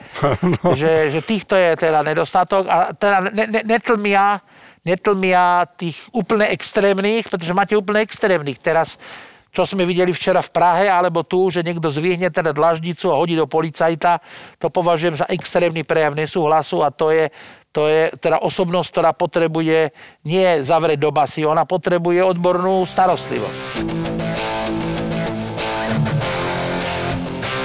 Ja som sa chcel spýtať na tie opatrenia v podstate, čo, čo teraz sú. A dajme tomu tie zavreté fitness centra. My sme sa o tom bavili a už to bolo popísané kade tade. Aj vlastne sa k tomu vyjadrovali, že teda nemali sme nejaké dáta, že by boli e, nakazení e, z posilovne vyložené, alebo, alebo ja neviem, z toho hokejového štadiona a tak ďalej. A prečo? Alebo z reštaurácií, že, že e, prečo teraz je také obdobie, máte, ide zima, pochmúrne počasie, ľudia nemôžu ísť von si zacvičiť a potom vznikajú určite aj na základe tohto nejaké problémy, že príde človek z roboty domov, namiesto toho, aby si išiel zacvičiť do posilovne, ja neviem, je doma, vypije si proste domáce násilie, depresie, že podľa mňa, ako ja si zdravý rozum si myslí, že tie, aspoň tie posilovne alebo niekde ľudia, aby sa mohli hýbať a dať zo seba von to nejaké také, čo za ten celý deň majú stresy, proste vypustiť to zo seba, dajme tomu v tej posilovni alebo na tom zimáku, že si idú zahrať ten hokej, že ako to vy vidíte, toto opatrenie, lebo mne to nejako nedáva... Uh... A plus, plus ešte, ak môžem dodať, lebo bavíme sa o hobby, ale toto sa dotýka aj e, zdravia. života. Zdravia, zdravia. A to v neposlednej miere, samozrejme, šport buduje imunitu a ako to asi, asi nemusíme mať vaše tituly, aby sme to vedeli a môžeme si tam zlomiť e, nohu, ale zase asi ten kardiovaskulárny a ten plúcný systém. Tie endorfíny takisto proste. Ale, ale aj chcel som sa dotknúť tej ekonomiky, lebo to sú živitelia rodín, ktorým my teraz dáme obrovské problémy do života a že či to oni sa môžu na to pozerať ako na opodstatnený krok, keď e, v, e, ako si hovoril, v posilke bolo nula ohnízk, alebo v reštauráciách myslím, že 5 a to sú stá tisíce životov, ktoré sme ovplyvnili samozrejme k tomu negatívnemu. Že či to má, e, či si za tým niekto stojí, že áno, toto bol ten nespochybniteľný krok, e, ktorý musíme spraviť napriek tomu, že vieme, že to prinesie, nechcem povedať, že utrpenie, ale určite horšiu kvalitu života, možno zdravým ľuďom, ktorí sa tej choroby ani tak neboja. Áno, tak toto sú logické argumenty. Samozrejme, ja si myslím, že k týmto opatreniam, e, ktorým prišlo, vlastne máme ich e, od minulého týždňa, mám pocit od stredy alebo od útorka, hej, Ja práve verím, že týmto opatreniam ko- urobí teda radikálny koniec to testovanie. Pretože my tam pri tom testovaní nielen, že zistíme, že kto je aký, ale ako v Slovensku, že ten človek sám nám napíše, že kde si myslí, že by sa mohol nainfikovať. Hej? Takže tu budeme mať definitívnu odpoveď, lebo ja súhlasím, my keby sme teraz žiadali od hygienikov, aby nám presne pozreli z tých dohľadávaní, že kde, tak e, časť tých ľudí my vyradíme z toho, z toho momentálne aktívneho dohľadávania. To proste budete musieť vyčleniť tretinu ľudí, ktorí sa budú musieť vrátiť naspäť a preto ja sa ani nečudujem, že k niektorým tým otázkam ten e, to ústredie verejného zdravotníctva nemá momentálne odpoveď. Tak áno, my nemáme dokázané to, že či už, e, či už lebo je iná svadba, iná je, je reštaurácia samozrejme, hej tak my, my, my nemáme k tomuto momentálne exaktné dáta. A iná je posilovňa, kde sa cvičí s činkami áno, silovo áno, a iná, kde sa tak. cvičí zumba kardiovaskulárne, kde a sa ja zadýcha hovorím, človek. že keď je futbal, viete, ja, ja som není zástanca vrcholových športov, lebo oni v Taliansku spustili teda, tie futbaly spustili teda strašnú, strašnú epidémiu. Tie dva veľké futbaly, hoci jeden zakázal teda už e, aj guvernér provincie, na každom bolo 50 tisíc. Hej, Atalanta Bergamo, myslím, že hrala s Valenciou, alebo zo Severa s Valenciou a ten druhý bol bol, hrala Písa s Milanom a ten bol zakázaný, bolo tam 53 tisíc ľudí, potom boli majstrovstvá sveta biatlone, kde chodilo kývadlovou dopravou každé 20 tisíc ľudí z Bergama do Hôr a naspäť v 100 autobusoch natlačených, tak tieto tri veci, potom to lyžovanie v Tyrolsku, tak e, áno, treba veľmi rozlišovať, o aký šport ide. E, ja osobne si myslím, že šport, e, pokiaľ slúži na udržovanie zdravia, teda myslím najmä ten, ten, ten amatérsky šport je veľmi dôležitý pre imunitný systém, aj pre psychohygienu, aj pre psychiku. Človeka, keď zavrete do jedného bytu ako v Španielsku, tak potom, keď ich po troch mesiacoch vypustili, tak to ako keď sa z reťaze vypustíte, tak všetci išli bez rušok a vyšlo milión ľudí na promenádu a zase im vstúpli počty. Hej? Takže áno, môže to mať ten rebound fenomén. Ja by som e, skutočne si na túto otázku sadol a rozpýtval by som každý šport a každú z tých aktivít osobitne. Na to samozrejme potrebujeme nejaký čas, aj tí hygienici, tí odborníci, nemáme ich zase toľko. Treba si zavolať tých športovcov a povedať im, že keď futbalový štadión má 50 tisíc a sedlia, sedí 3 tisíc je iné, ako keď máte jednu malú hokejovú halu, na ktorej sedí 3 tisíc ľudí natlačených. Takže áno, toto sa celkom dobre nezohľadnilo, ale treba si uvedomiť, že prečo. Nechcem ospravedlniť nikoho, ale veľmi dôležité, v akej atmosfére príjmate rozhodnutia. Keď Maďari zavreli eh, lockdown, porušili Schengen a, a ďalšie zásady a svoj zákon, nestihli vôbec prijať zákon o výnimočnom stave. Urobili to v zúfalstve, keď im, tak im, keď im počet narastol teda 30 násobne za jeden deň. To znamená, že najprv povedal premiér, že necháme šport a kultúru na pokoji aj všetko, pretože tá situácia bola taká, aká bola. Keď za týždeň tá situácia sa brutálne zmenila, že nám išli počty z 200 na 2000, to znamená, tá atmosféra vtedy bola taká, že teda nevieme, čo máme zakázať, tak pre istotu e, budeme prísni a zakážeme viac a potom uvoľňujme. Tak ja osobne si myslím, že v tejto atmosfére sa prijali aj rozhodnutia, ktoré možno, že nemajú rácio. Poviem vám to príklad napríklad na vašich deťoch. Keď príde chalan e, z futbalu, z, z dvora s rozbitým kolenom, Dobre, tak mu najprv poviete bubu, bu, ošetrite, ale druhý deň príde s rozbitým kolenom a s rozbitým lakťom, tak mu dáte zaracha. To je neadekvátny trest. Proste týždeň nepôjde nikde. Hotovo, potka. Hej? Takže niekedy sa príjmajú tie neadekvátne sankcie v čase, keď je taká atmosféra, ako má každý rodič, ktorý mu prasknú nervy a vedie 3 dní za sebou do krvaveného syna. Hej? Čiže tá atmosféra bola zlá. E, najprv teda bol taký prejav e, teda toho, že ten ten epidemický štáb povedal, že radšej buďme prísni. Premiér povedal, že ešte to není na to dostatočný dôvod a potom zrazu sa zistilo, aj na ňo samozrejme všetci útočili, že na čo teda sa nedržal vtedy toho krízového štábu, tak sa prijali opatrenia, ktoré v mnohých ohľadoch možno, že nemajú tú vnútornú logiku. To znamená, výzva teraz je, že ten štáb ten epidemický si prizve jednotlivých odborníkov z jednotlivých športov, z jednotlivých aktivít aj kultúrnych a si pozorú proces jeden po druhom. A viete, profesor Blaho mi povedal, keď som bol prorektor v Trnave, jednu zaujímavú vetu, že len blázon nemení svoje názory. Vôbec nebude žiadna hamba, keď ten epidemický štáb zasadne, poviem príklad, zajtra alebo pozajtra povie, že tieto opatrenia nepotrebujeme a naopak potrebujeme tieto opatrenia. Hej? Čiže ja tu vidím, že to je jeden dynamický proces, ktorý tieto argumenty, keď zaznievajú a tí zastupcovia tých športových komunít E, budú komunikovať, však ten, minister, ten námestník, e, ten štátny tajomný minister športu, to úplne ten najhorší scenár, ktorý sa chystal, že žiaden šport, nakoniec e, sa teda dojednali nejakom kompromis, to isté kostoly, povedalo sa, že kostoly budú zavreté, potom sa povedalo, že tak sa to nemyslel, lebo to je jedno, či je zavretý alebo otvorený, ide o to, aby tam nebolo zhlukovanie ľudí. Dobre, či sú brány zatvorené, otvorené, je úplne jedno. Hej. A takisto je rozdiel, či kostol je dom, kde sa zmestí 3000 ľudí, alebo 2000, alebo či to je malá kaplnka, kde sa zmestí 5 ministrantov. To znamená, to isté je v tomto. Ja si myslím, že tento týždeň sa začnú tie pracovné skupiny na túto tému e, ich, ich to rozanalizovať. A znova hovorím, máme locking a delocking. Teraz sme v tej fáze lockingu, to neznamená, že to je že to je nejaký statický proces. Proste niektoré veci sa môžu zajtra, tým, že hlavný hygienik dostal včera v parlamente E, takúto, takúto právomoc, Dokonca okresní hygienici dostali právomoci, že sa kľudne môže stať, že v okrese, kde prestanú problémy, tak bude normálny život. K tomu sa teda môže, môžeme sa ich takémuto scenáru doprať. Proste, e, e, znova hovorím, len blázo nemení svoje názory, to znamená tieto argumenty veľmi logické, ktoré tu zazneli a zaznejú, hej, predpokladám v priebehu niekoľkých dní, tak, tak e, už, už možno, že keď zaznejú, už možno, že budeme mať v niektorých veciach delocking a v iných veciach, čo napríklad ja si myslím, že o mnoho horšie, keď máte ráno v špičke 150 ľudí natlačených v autobuse,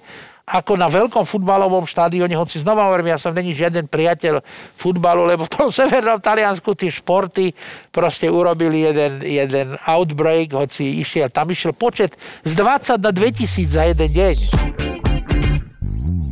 Mne to niekedy tak príde, ako vtedy, keď sme sa bavili, že vlastne, že hokej, že sa nebude hrať, že budú potrebovať tie, tie CPR testy každý tým, jednak e, z finančného hľadiska to nebolo e, reálne a takisto hlavne z logistického. Ale teraz hokej. už to ide. Áno, ale hovorím, že ako keby to bolo nepremyslené. Že povedia tak a potom to ide meniť, ako keby tu nepremysleli tú, tú iniciálnu e, jasné, myšlienku. Jasné, ale tá atmosféra bola zlá. Ja vám aj tak poviem, že keď trikrát dojde ten syn teda dobitý, tak ako človek ne, nedáva veľa, veľa, aj my sme boli mnohí potrestaní rodičmi úplne nelogickými trestmi, ktoré boli nezmyselné, objektívne. Objektívne. Napríklad, môj otec sa mi dokonca raz aj ospravedlil, že ma zdral. Lebo donesol som z matematiky štyrku z písomky, on otvoril, videl štyrku, zdral ma. A ja som mu povedal, že to je nespravodlivé, tak ma zdral ešte raz. Potom išiel, potom išiel tomu učiteľovi a povedal mu, E, súdruh učiteľ, nemohli by ste môjho sprostého osla doučovať matematiku do ISO 4 A ako sa vy voláte? Krčmi, no súdruh Krčmi, však váš syn bol najlepší z matematiky. A hovoríme, no tak to ďakujem pekne, dostal štyrku. Hej, no ale ostatní dostali 4 mínus. Niektorí dostali 5, niektorí dostali 5 mínus a niektorí nedostali žiadnu známku, že si ani nezaslúžili 5 mínus. Hej. Takže potom sa mi môj otec akože ospravedlnil. Čiže to chcem povedať, že veľmi dôležité, že keď, keď pracujeme v atmosfére paniky a chaosu a takýchto strašných čísel, plus ešte časť tej vlády je pod stálym útokom niektorých printových teda médií, že čokoľvek urobia, je to spochybnené. To znamená, že, že nechcem povedať, že nečakajme od nich vo všetkom logiku, ale čakajme od nich chybovosť v rozhodnutí. Takto by som povedal, dobre? A to ale neznamená, že tie chybné rozhodnutia, ktoré sú, ktoré nemajú logiku, že sa proste nezmenia. Znova hovorím, len blázon nemení svoje názory a keď to niektorí budú považovať za slabosť alebo za jednoznačnosť, nevadí. Nech to považujú za slabosť, ale nech sa Opatrenia, ktoré nemajú význam aj za cenu toho, že to budú považovať za slabosť, lebo sa ustupuje nejaké lobby, nech sa to zmení. To je normálny ľudský postoj. Každý sa môže miliť, aj ja sa môžem miliť, aj my sa môžeme. Treba si to férove povedať.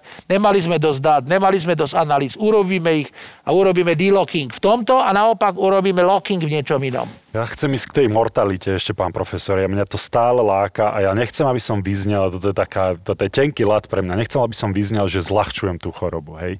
Ale vy sám ste povedali, a teda ja som si to pozeral už predtým, viem, koľko ľudí zomrie na cestách, každý rok, lebo som si to študoval a že je to násobne viac ako zatiaľ od februára na koronavírus. Viem, že to nie je infekčná choroba, hej, uvedomujem si, ale zase nerobíme opatrenia na to, aby tých ľudí na tých cestách nestávame nové cesty, nové diálnice, nerobíme opatrenia, aby tých ľudí na tých cestách zomieralo menej.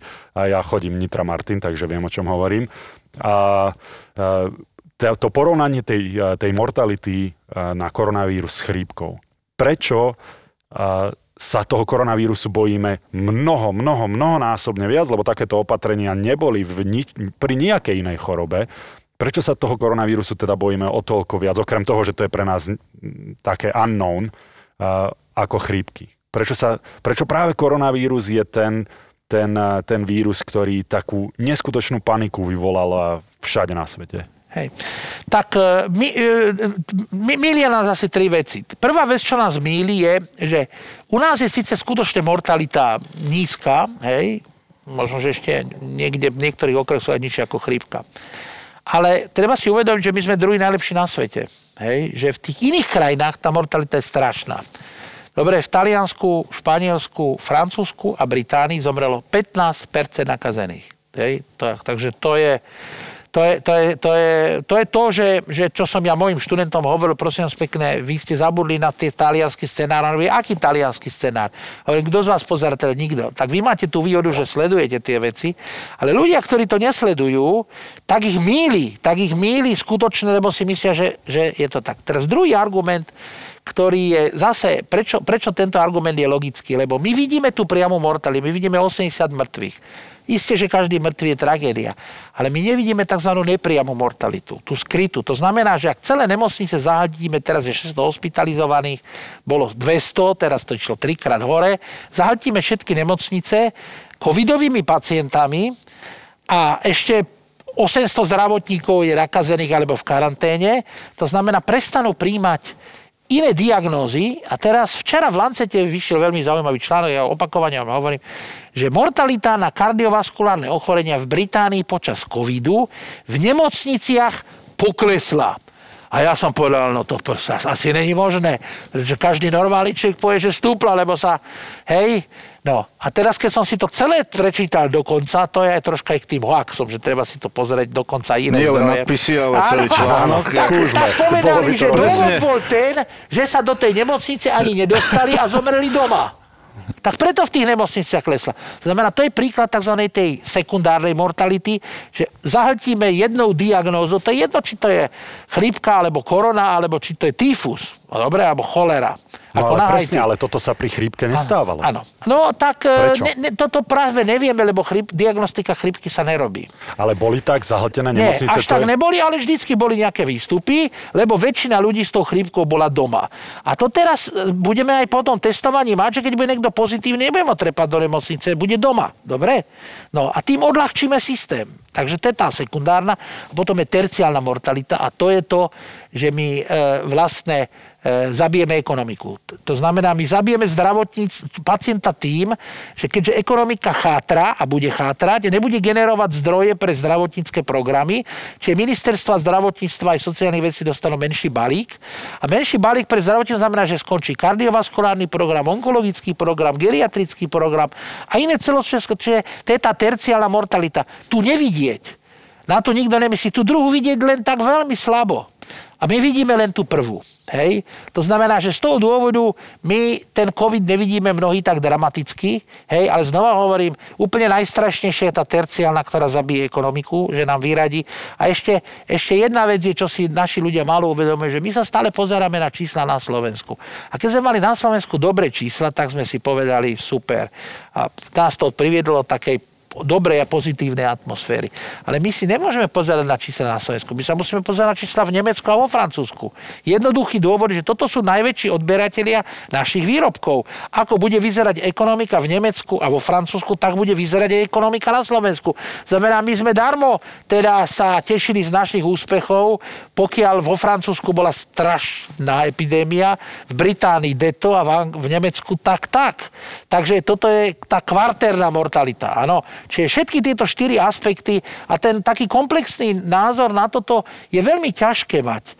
To, to, to sa nedá naučiť. To proste musí človek pri tých iných epidémiách zažiť. Hej? Napríklad v Hongkongu bola strašná tá sekundárna mortalita, že proste oni nebrali žiadne iné diagnózy do tých nakazených nemocníc. No, čiže tá primárna, áno, to je ako chrípka. Hej? Tá sekundárna je, je horšia tá, ako, ako pri chrípke. Terciálna je úplne najhoršia. No a od kvartérnej budeme vedieť za 2-3 roky. Úmrtnosť išla hore, nie vďaka koronavírusu, ak tomu dobre rozumiem. Sú všetci tí pacienti, ktorí zahlcujú tie nemocnice v takom vážnom stave, že e, to stojí za to, aby sme neprijali pacienta teraz s kardiovaskulárnym ochorením, alebo aby sme sa nestarali dostatočne dobre o tie choroby, ktoré sú síce známe, ale vieme, že sú vážne, tak musia byť všetci tí covidoví pacienti, ktorí sú hospitalizovaní, sú v takom vážnom stave. Prejavujú sa tie príznaky o, o toľko vážnejšie ako pri chrípke, že musia byť hospitalizovaní? Tak v tomto našťastie, v tomto dôležitom bode, ktorý ste otvorili, došlo v zdravotníctve v posune. Samozrejme, tým, že to bola neznáma choroba, tak sa hospitalizovali na začiatku všetci, aj takí, čo boli nakazení a nemali príznaky. Tak teraz sme postupili asi tak, že skrátili sme tú inkubačnú dobu zo 14 na 10. To znamená, aj tie hospitalizácie sa skracujú. Hej. Po druhé, nevyžadujeme teda na konci teda test na ten desiatý deň, alebo predtým sme vyžadovali dva testy, hej, čo tiež teda predlžovalo tých, mohlo tých hospitalizácie. A poďalšie, dohodli sme sa, že ozaj budeme hospitalizovať len tých, ktorí majú teda závažné príznaky. Tí ostatní môžu byť doma s tými ľahkými príznakmi. Toto vola, kedy nebolo. A napriek no, tomu sú tie nemocnice Áno, ale jednu vec nám tu na robí problém. A ten problém nám robia pacienti, ktorí nemajú kam ísť, ktorí sú pozitívni a nemajú kam ísť do karantény. Že my im povieme, však ostaňte doma a on hovorí, ale kde mám ostať doma, lebo ja v mojej izbe sú so mnou moji dvaja súrodenci a vo vedlejšej izbe je stará mama, máme jedno vecko, máme jednu kuchyňu. To znamená, že časť tých lôžok Hej, no a teraz, teraz, čo sa teda v tejto veci robí? Robí sa to, že sa stavajú tzv. karanténne centra. Jedno sa postavilo v Ružomberku, ďalšie sa postavilo v Košiciach. Proste reprofilizujú sa zariadenia, ktoré nemusia byť zdravotníckého charakteru, môžu byť hotelového typu. Češi stavajú polnú nemocnicu, Číňania vo Wuhane postavili za týždeň dve polné nemocnice v Šangaji jednu. Čiže stavajú sa zariadenia presne pre tých, ktorí blokujú tie lôžka z toho dôvodu, že nemajú kam, nemôžu byť v karanténe, nemôžu dodržať teda túto karanténu. Hej. My, my, keď sme v lete robili pre bezdomovcov e, a stále teda robíme a mali sme niekoho, ktorý prišiel a nebol otestovaný, hej, tak nemôžete ho nechať na ulici, tak sme ho dali proste e, do izolačnej izby, ktorú sme vyblokovali. Bol tam jeden, boli tam 4 lôžka a nemohli ste na tie 4 lôžka nikoho prijať najbližších teda 10 dní. Hej. A tak sme si vyblokovali 5 alebo 6 izieb, sme nemohli príjmať tých, tých ostatných. Takže ja som toto zažil a viem, že to je nepríjemné potrebné. A teraz sa to začína riešiť tým, že sa reprofilizujú e, či už niektoré chronické oddelenia, alebo také, nie, také, čo sú mimo nemocnice, napríklad internáty, ubytovne, pre tých, ktorí musia ísť do karantény, nemajú príznaky a nemajú ísť kam. Keď sa toto podarí, toto by sa mohlo podariť v priebehu mesiaca, tak nám troška klesne, možno, že aj viac nám klesne ten tlak na lôžka. Tá imunita u človeka je veľmi dôležitá, ale stále vlastne nepríznakoví ľudia je okolo 80%.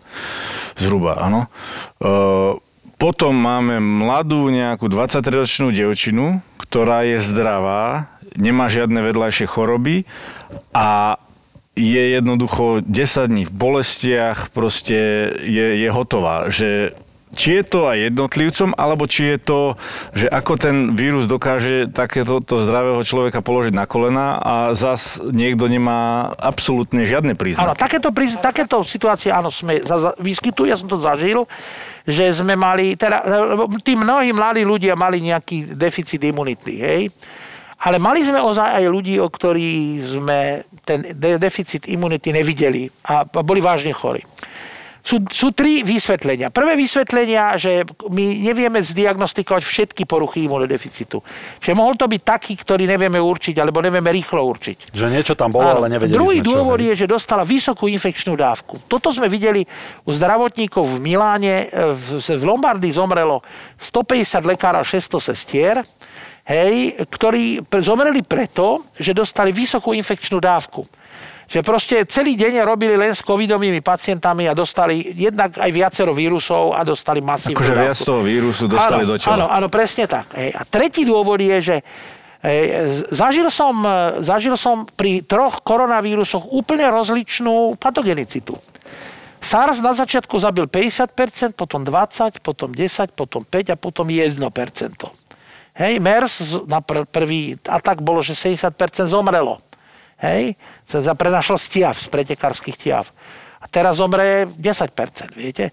To znamená, že jednak ten vírus mutuje, a jednak e, môžete dostať ten mutant, ten, ktorý je tzv. ten čerstvý, ten divý vírus, ktorý má všetky faktory virulencie a potom môžete dostať taký, čo už bol prepasážovaný cez 10 jedincov a v tým pasážovaní on si povedal, ja nepotrebujem mŕtvého hostiteľa, lebo na mŕtvom hostiteľovi vírus končí. On potrebuje živého hostiteľa. A jedna z východísk každej epidémie je aj to, čo ja nazývam, že medzi nebom a zemou. Veriaci to nazývajú to Božie riadenie a neveriaci to nazývajú šťastie. To je len inými slovami pomenované to isté. Že proste po určitom čase ten vírus buď môže nabrať na, vírulen, na, na môže zmutovať zlým smerom, čo je zriedkavejší prípad ja som obyčajne videl z tých desiatich, deviatich prípadoch ten lepší prípad. Že či už zmutoval, ale nemusel ani zmutovať, ale niektoré faktory toho zabíjania, tej virulencie si sám potlačil, pretože jeho cieľom je čo najdlhšie prežiť v tej populácii ako podzemná církev. V podzemí sa nepotrebuje ukazovať na púťach, nepotrebuje chodiť ani na púte, ani na štátnu bezpečnosť sa ukazovať, že som veriaci, áno. Ale on potrebuje proste prežiť čím dlhšie v tej populácii. To je jeho stratégia. A keď z, de- z desiatich, deviatich prípadoch tak, tak, tak takisto si myslím, že jeden z možných scenárov e, by mohol byť tento a chcem vám povedať, že to nemusíme len pasívne čakať, že teraz my to teda povieme, dobre, ideme sa teraz všetci modliť, aby ten vírus stratil virulencie. Nie. Ten vírus stratí virulenciu aj vtedy, alebo patogenicitu, keď my ho do toho zatlačíme, keď proste ho zamkneme ako v okeji, viete, že zamknete a to je psychologický tlak, že sa im nepodarí vyhodiť ten puk Keď zamkneme, keď hej. zamkneme Rusov v našej tretine. Tak napríklad, asi. napríklad. Alebo, alebo opačne. Ja sa teraz, slovami, to znamená, to znamená dá sa, áno, dá, sa, dá sa ten vírus do tej defenzívy zatlačiť a za vám poviem, nie môj názor, ale zase príklady z Busanu a z Hongkongu, že oni nemali žiadnu šancu na vakcínu. Nemali žiadnu žiadne lieky a vírus zatlačili do sporadickej formy, dokonca v jednom prípade do úplne latentnej, len opatreniami. Len tvrdými opatreniami. To bola tvrdá karanténa, študenti v internáte nemohli nikde výsť von. My v hoteli sme boli obkolesení ostatným dorotom a policajtmi, tak to bol super, človek nevedel, či je v hoteli alebo v base. Lietadla všetky, ktoré pristávali sa predtým, ako sa dotkli plochy, hneď išli preč na záložné letisko odklonené. Proste len tvrdými opatreniami sa za 4 mesiace v Hongkongu hej, z jednej strašnej choroby, čo bola SARS, hej, stala jedna sporadická a potom latentná forma, ktorá odtedy 17 rokov sa neobjavila. To znamená, my nemusíme pasívne čakať, že ako teda ten, sa vyspí ten vírus zajtra. My ho môžeme týmito opatreniami, ktoré aj teraz, teda na, tej prvej fáze sme robili, že odstúpi rúška, karantény, sprísňovanie opatrenia tak ďalej. My ho aktívne vieme do tejto, farby, do tejto fázy dotlačiť. A máme, máme aspoň 20 príkladov vo svete, kedy sa to podarilo. Hej, nechcem sa vrácať k Zike, ale Zika v Brazílii skončila. Tiež nebol žiaden liek, žiadna vakcína. Takže to, keď sa hovorí ROR a že to je v našich rukách, to není fráza.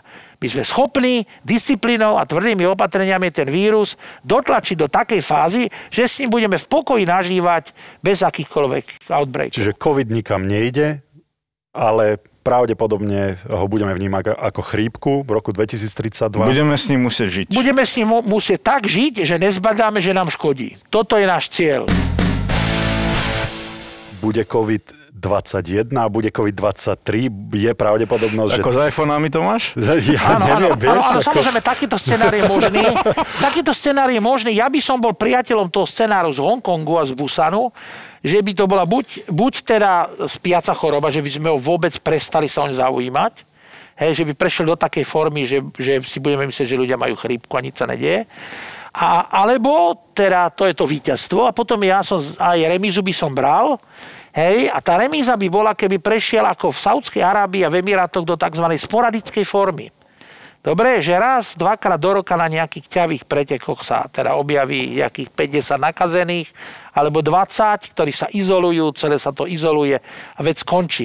A dá sa dôkaz toho, že sa to dá. Viete, v Saudskej Arábii v Meke máte každý rok hač umrach kde býva milión ľudí. Tak teraz je menej, ale minulý rok a predminulý rok sa nevyviezol ani jeden jediný prípad MERSu von z krajiny. To znamená, oni dokázali ho dať do sporadickej formy. Takže ja vám nehovorím nejakú moju dojmológiu alebo sny. Ja vám hovorím príklady a keď sa to podarilo, a keď sa to tam podarilo a na 5 príkladov som povedal, tak prečo by sa to nepodarilo aj nám? Keď proste budeme mať viac pokory, budeme veci brať vážne, nebudeme to podceňovať, e, podarí sa nám celoplošné testovanie, podarí sa nám od, o, o, o, zaočkovať väčšinu populácie, samozrejme nie všetkých, to je ilúzia, tak v tom prípade sú podľa mňa len dva scenáre. Buď tá spiaca choroba, Dobre? To je Hongkong, Busan, e, Tajvan, e, Čína. Alebo sporadická choroba, dobre, to je Abu Dhabi, e, Meka, e, Jeddah, Riyadh. Keď niekto ten koronavírus prekoná, e, potom je v podstate imúnny, už má tie protilátky, ten koronavírus alebo ten COVID proste nemôže dostať nejakú dobu, alebo už je imúnny e, voči nemu To je najťažšia otázka, nevieme. Neviem. Neviem. My potrebujeme na toto čas. To sa volá, že follow-up.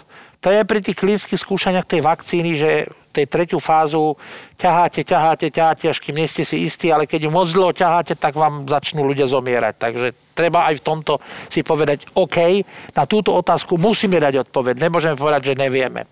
To znamená, ja som si pozrel tie pitevné protokoly aj, aj, aj klinický obraz tých, čo to prekonali v Číne. Zatiaľ máme skúsenosti 6 mesiacov. Dobre, máme Prvý prípad bol koncom decembra, ale taký ozajstný, teda taká masa chorých bola niekedy koncom januára vo Wuhane. To znamená, máme údaj od februára do nejakého septembra a v drvivej väčšine prípadov tí ľudia už e, sa nemôžu nakaziť. To znamená, majú protilátky. Nevieme, ako dlho ich budú mať, a od toho bude závisieť, aký typ vakcíny budeme používať. Či jednu vakcínu, či druhú, či to bude každý rok, toto presne nevieme. Ale vyvíja sa aj taká, že len jedna vakcína, že lifetime. Ako pri žltej zimnici sme mysleli, že po desiatich rokoch. A teraz sa zistilo tým off-label use, že stať, či raz forever, in secula seculorum, ja hovorím. Na väčšie veky, amen. Takže takýto scenár je. A teraz e, druhá časť otázky, ktorej vieme troška viac. Tá prvá je known unknown, the things that we know that we do not know. A táto druhá vec je unknown known, the things that we do not know that we know.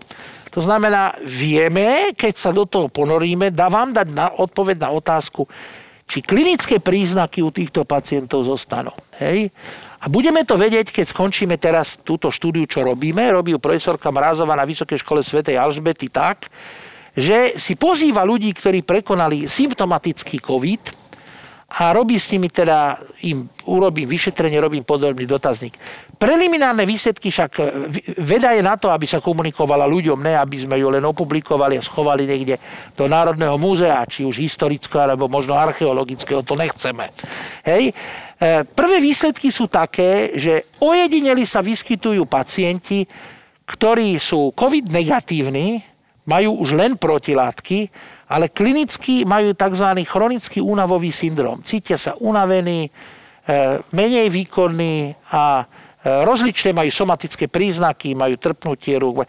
Ale chcem povedať, že percento týchto tých, tých, tých pacientov, ktorí majú nejaký klinický relikt, nejaký pozostatok klinický, nepresahuje 5%. To je teda tá dobrá správa. To je dobrá správa. Hej. E, čiže dal som síce nekompletné odpovede, ale k tej druhej je to, čo vieme a k tej prvej je, že budeme potrebovať nejaký follow-up Eh, aspoň ročný, aby sme sa videli k tejto dôležitej otázke, čo som sa teda, dúfal som, že ju nedostanem. A, a, a takisto, takisto, ju budú, áno, ale, takisto ju budú potrebovať vakcinológovia. Budú Takže potrebovať... polopatisticky niekto má koronavírus, vylieči sa, tak on si už môže povedať, ja už rúško nemusím nosiť, mňa už sa tieto opatrenia netýkajú. Vyzerá to logicky, lebo ja mám priateľa, ktorý že ja som očkovaný proti covidu, hovorí, a bol si teda v rúšku, on hovorí, nie, ale prekonal som covid. Tak má pravdu, Aha ale čiastočnú. Totiž vy nemusíte už, vy, vy neochoriete. Ale, ale môžete stále... preniesť iný vírus a ešte chcem povedať, že tých, korona, tých koronavírusov je, je viacero. To je, to je celkom prirodzené, že majú aj nejakú drobnú genetickú odlišnosť alebo fenotypickú. To znamená, vy napríklad už ne, vy, vy kvôli sebe rúšku nepotrebujete. Jasné, gule. Vy tú rúšku potrebujete, aby ste keď sa nainfikujete, vy chorobu nedostanete, lebo máte protilátky, ale môžete iného nainfikovať. Hej. Je to ale zriedkavý prípad, hej, to znamená, tým nechcem povedať, že každý, kto prekonal COVID, je automaticky už zaočkovaný. To som nepovedal. To budeme vtedy vedieť, keď budeme vedieť, ako dlho pretrvávajú protilátky po infekcii. Hej. A na to ešte potrebujeme 6 mesiacov. Minimálne 6 mesiacov. Určite máme silu my, e, ľudia, ktorí dokážeme ovplyvniť e, či už tými sociálnymi médiami, alebo, alebo tým, že sme známi, tým, že nás ľudia sledujú a poznajú, tak určite máme im možnosť nejakým spôsobom e, ponúknuť alebo povedať, áno, robte opatrenia, noste rúška. A hlavne sa podľa mňa mali by sme sa Boris aj ostatným prizvukovať, že poďme sa teda plošne otestovať, poďme, poďme, poďme odovzdať e, ten message, e, že teda je to pre naše dobro a čo najviac ľudí, aby sa otestovalo, aby, aby teda sme dostali túto chorobu, ako ste už povedali, na tú sporadickú, alebo ju úplne stlmiť. A to je to, čo ja si z tohto rozhovoru beriem, že, Ja vám veľmi pekne ďakujem. že, že to neublíži nám to v prvom rade. Zdá, dáva mi to zdravý rozum, alebo zdravý rozum káže, že poďme sa dať pretestovať, keď bude tá možnosť a keď to bu- bude celoplošné. Boris, máš to zadarmo, tak môžeš A ísť. to je obrovská výhoda samozrejme. súhlasím, súhlasím. Proste ja vždy vo všetkom hľadám, vždy môj zdravý úsudok je môj najlepší radca a toto zdravý úsudok ti hovorí, prečo nie. Len kvôli tomu, že chceš byť tvrdohlavý. Ja mám kamaráta, ktorý nepije pivo, len kvôli tomu, že každý pije pivo. Hej? Tak to je pre mňa, to je pre mňa tento Krajnosť, to je tá krajnosť. To Dobrý, dobrý, dobrý kamarát. Takže máš aj takýchto ľudí, ktorým nikdy nebudem rozumieť, ktorí budú exercise their rights v niečom, čo nedáva zmysel, aby teraz ukazovali, že oni majú práva a im nikto neprikáže a mne, ja nemusím, lebo je demokracia. Ale určite mne dáva zmysel Vďaka vám, pán profesor, to, že to celoplošné testovanie už len kvôli tomu, že si skrátime tie opatrenia, ktoré nám všetkým tak lezú na nervy, či už posilkám, reštauráciám a mnohým iným športovým klubom neprofesionálnym, aj profesionálnym, tak nám to skráti tie opatrenia a prečo by sme to nespravili? Áno, myslím, že ste to tak vystili, že netreba žiaden komentár. Čisto pragmaticky a racionálne, keď tomu človek pristupuje, tak, e, e, tak to sedí a není k tomu čo dodať. Veľmi, veľmi, veľmi si vážime váš čas, veľmi pekne ďakujeme. A ja ďakujem. Kedykoľvek, lebo spoločne môžeme veľa ľuďom pomôcť. Môžeme možno touto reláciou zachrániť kopu ľudských životov. A najmä dobre ste pre skončiť abnormálny stav, lebo tento stav je abnormálny, ten je chorý. Tu na média trpia, tu trpia reštaurácie, trpia športovci, trpíme všetci. Hej, takže to, to veľmi pekne vám Ďakujem krásne. Ďakujeme pekne. Sponzorom typovačky Borisa Brambora je stavková kancelária Fortuna. Typujte zápasový špeciál na jej facebookovom profile Fortuna. Stavte sa. Stavte sa. Môžeme si povedať, že dáme si hneď na začiatok e, tejto typovačky dve zápasy z Premier League. Poď, a odkiaľ si ty ešte raz, prosím ťa? Ja som e, bývalý východňar. Bývalý východňar, tak preto tí dva kola a uh, dve súte... Dve, dve, ja to ani neviem. A Blaváci ste tu prijali? A dve zápasy. Strašne, obľúbený. Ja som A prišiel s modrým takou... autobusom si prešiel. prišiel som na, Cepečkári, ako na oni Fabii. zvyknú volať, všetko, čo je na východ od Bratislavy sú cepečkári. Od senca. Ja som Od prišiel... Nitry, od Nitry, Ja od som Nitry prišiel na, na východ je východ, by som chcel povedať. To by som chcel podotknúť len. Čiže ty si Ja hovorím od mňa. Trenčína. Ale Blaváci hovoria od senca. Jasné, a Michalovčania hovoria všetko na východ, od Michalovec východ. Ja som prišiel pekne z, z Michiganu na Fabii a potom som mal Fabiu a Octaviu, to my tak to hovoríme. dva že to- Octavie? Dva, dva Octavie a medzi uh, Nitrou a Trnavou som odbočil pri Seredi doľava, lebo tam bola značka doľava, keď som išiel sem, uh, Bratislava. A po starej ceste som pekne prišiel, pretože som nevedel, že diaľnica ešte od Serede pokračuje až po... A tá diálnica tam koľko stojí? Neviem, ja som nevedel, koľko stojí tam diaľnica. Ja som Nie vedel, že je koľko odbočka... stála, ale koľko tam Á, stojí koľko je, reálne. jak je dlho. Nie, tak som nešiel predtým týmto smerom. a tak bola odbočka do Bratis- na Bratislava, zídi dole, no tak som zišiel. Myslíš, že aj Bratislavčania kvôli tomu, že teba získali, tak si myslia, že tá elita tam naozaj funguje? Človeka, ktorý z Michaloviec nevie, že je diálnica z Trnavy do Bratislavy postavená? Nie, však ja som vedel, len som nevedel, že keď som odbočil, že to nie je už diálnica. A to bolo, neviem, dá, to neviem, bolo dávno, rozmýšľam- som bol sprostý. Áno, 10 rokov dozadu rozmýšľal, to som mal 24 rokov, Tiež som bol mladý a sprostý a tiež som vedel, že je diálnica z Trnavy do Nie, to som Bratislavy. 16 rokov, 24, 16 rokov dozadu. Ale zase môžem že ma ospravedlniť, keď je to tak, že fakt som išiel prvýkrát po tej ceste, ne?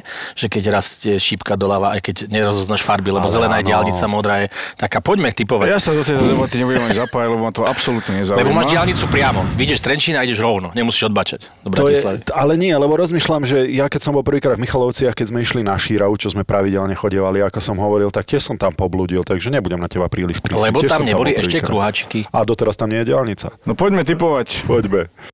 A prvé uh, dve zápasy si dáme z, z Premier League. S týmto človekom sa nedá A, pracovať. a to sú veľmi, veľmi pekné zápasy. West Ham, Manchester City. Ja dávam dvojku. No takto rýchlo si sa Áno. rozhodol. West Ham je 8 a d- Manchester City je 10 aktuálne v Ja tabulke. dávam dvojku na Manchester. Ja ti dám takéto, že X, lebo to je taká moja barlička záchrana, keď absolútne neviem. A ja sa chcem prihlásiť, že som späť, ja dávam jednotku. Dobre.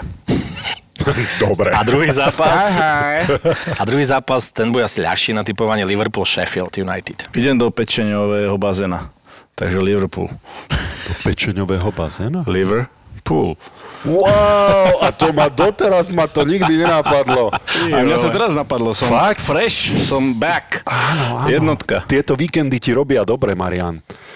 Um, jednotka, áno, aj pre mňa. Jednotka je pre mňa.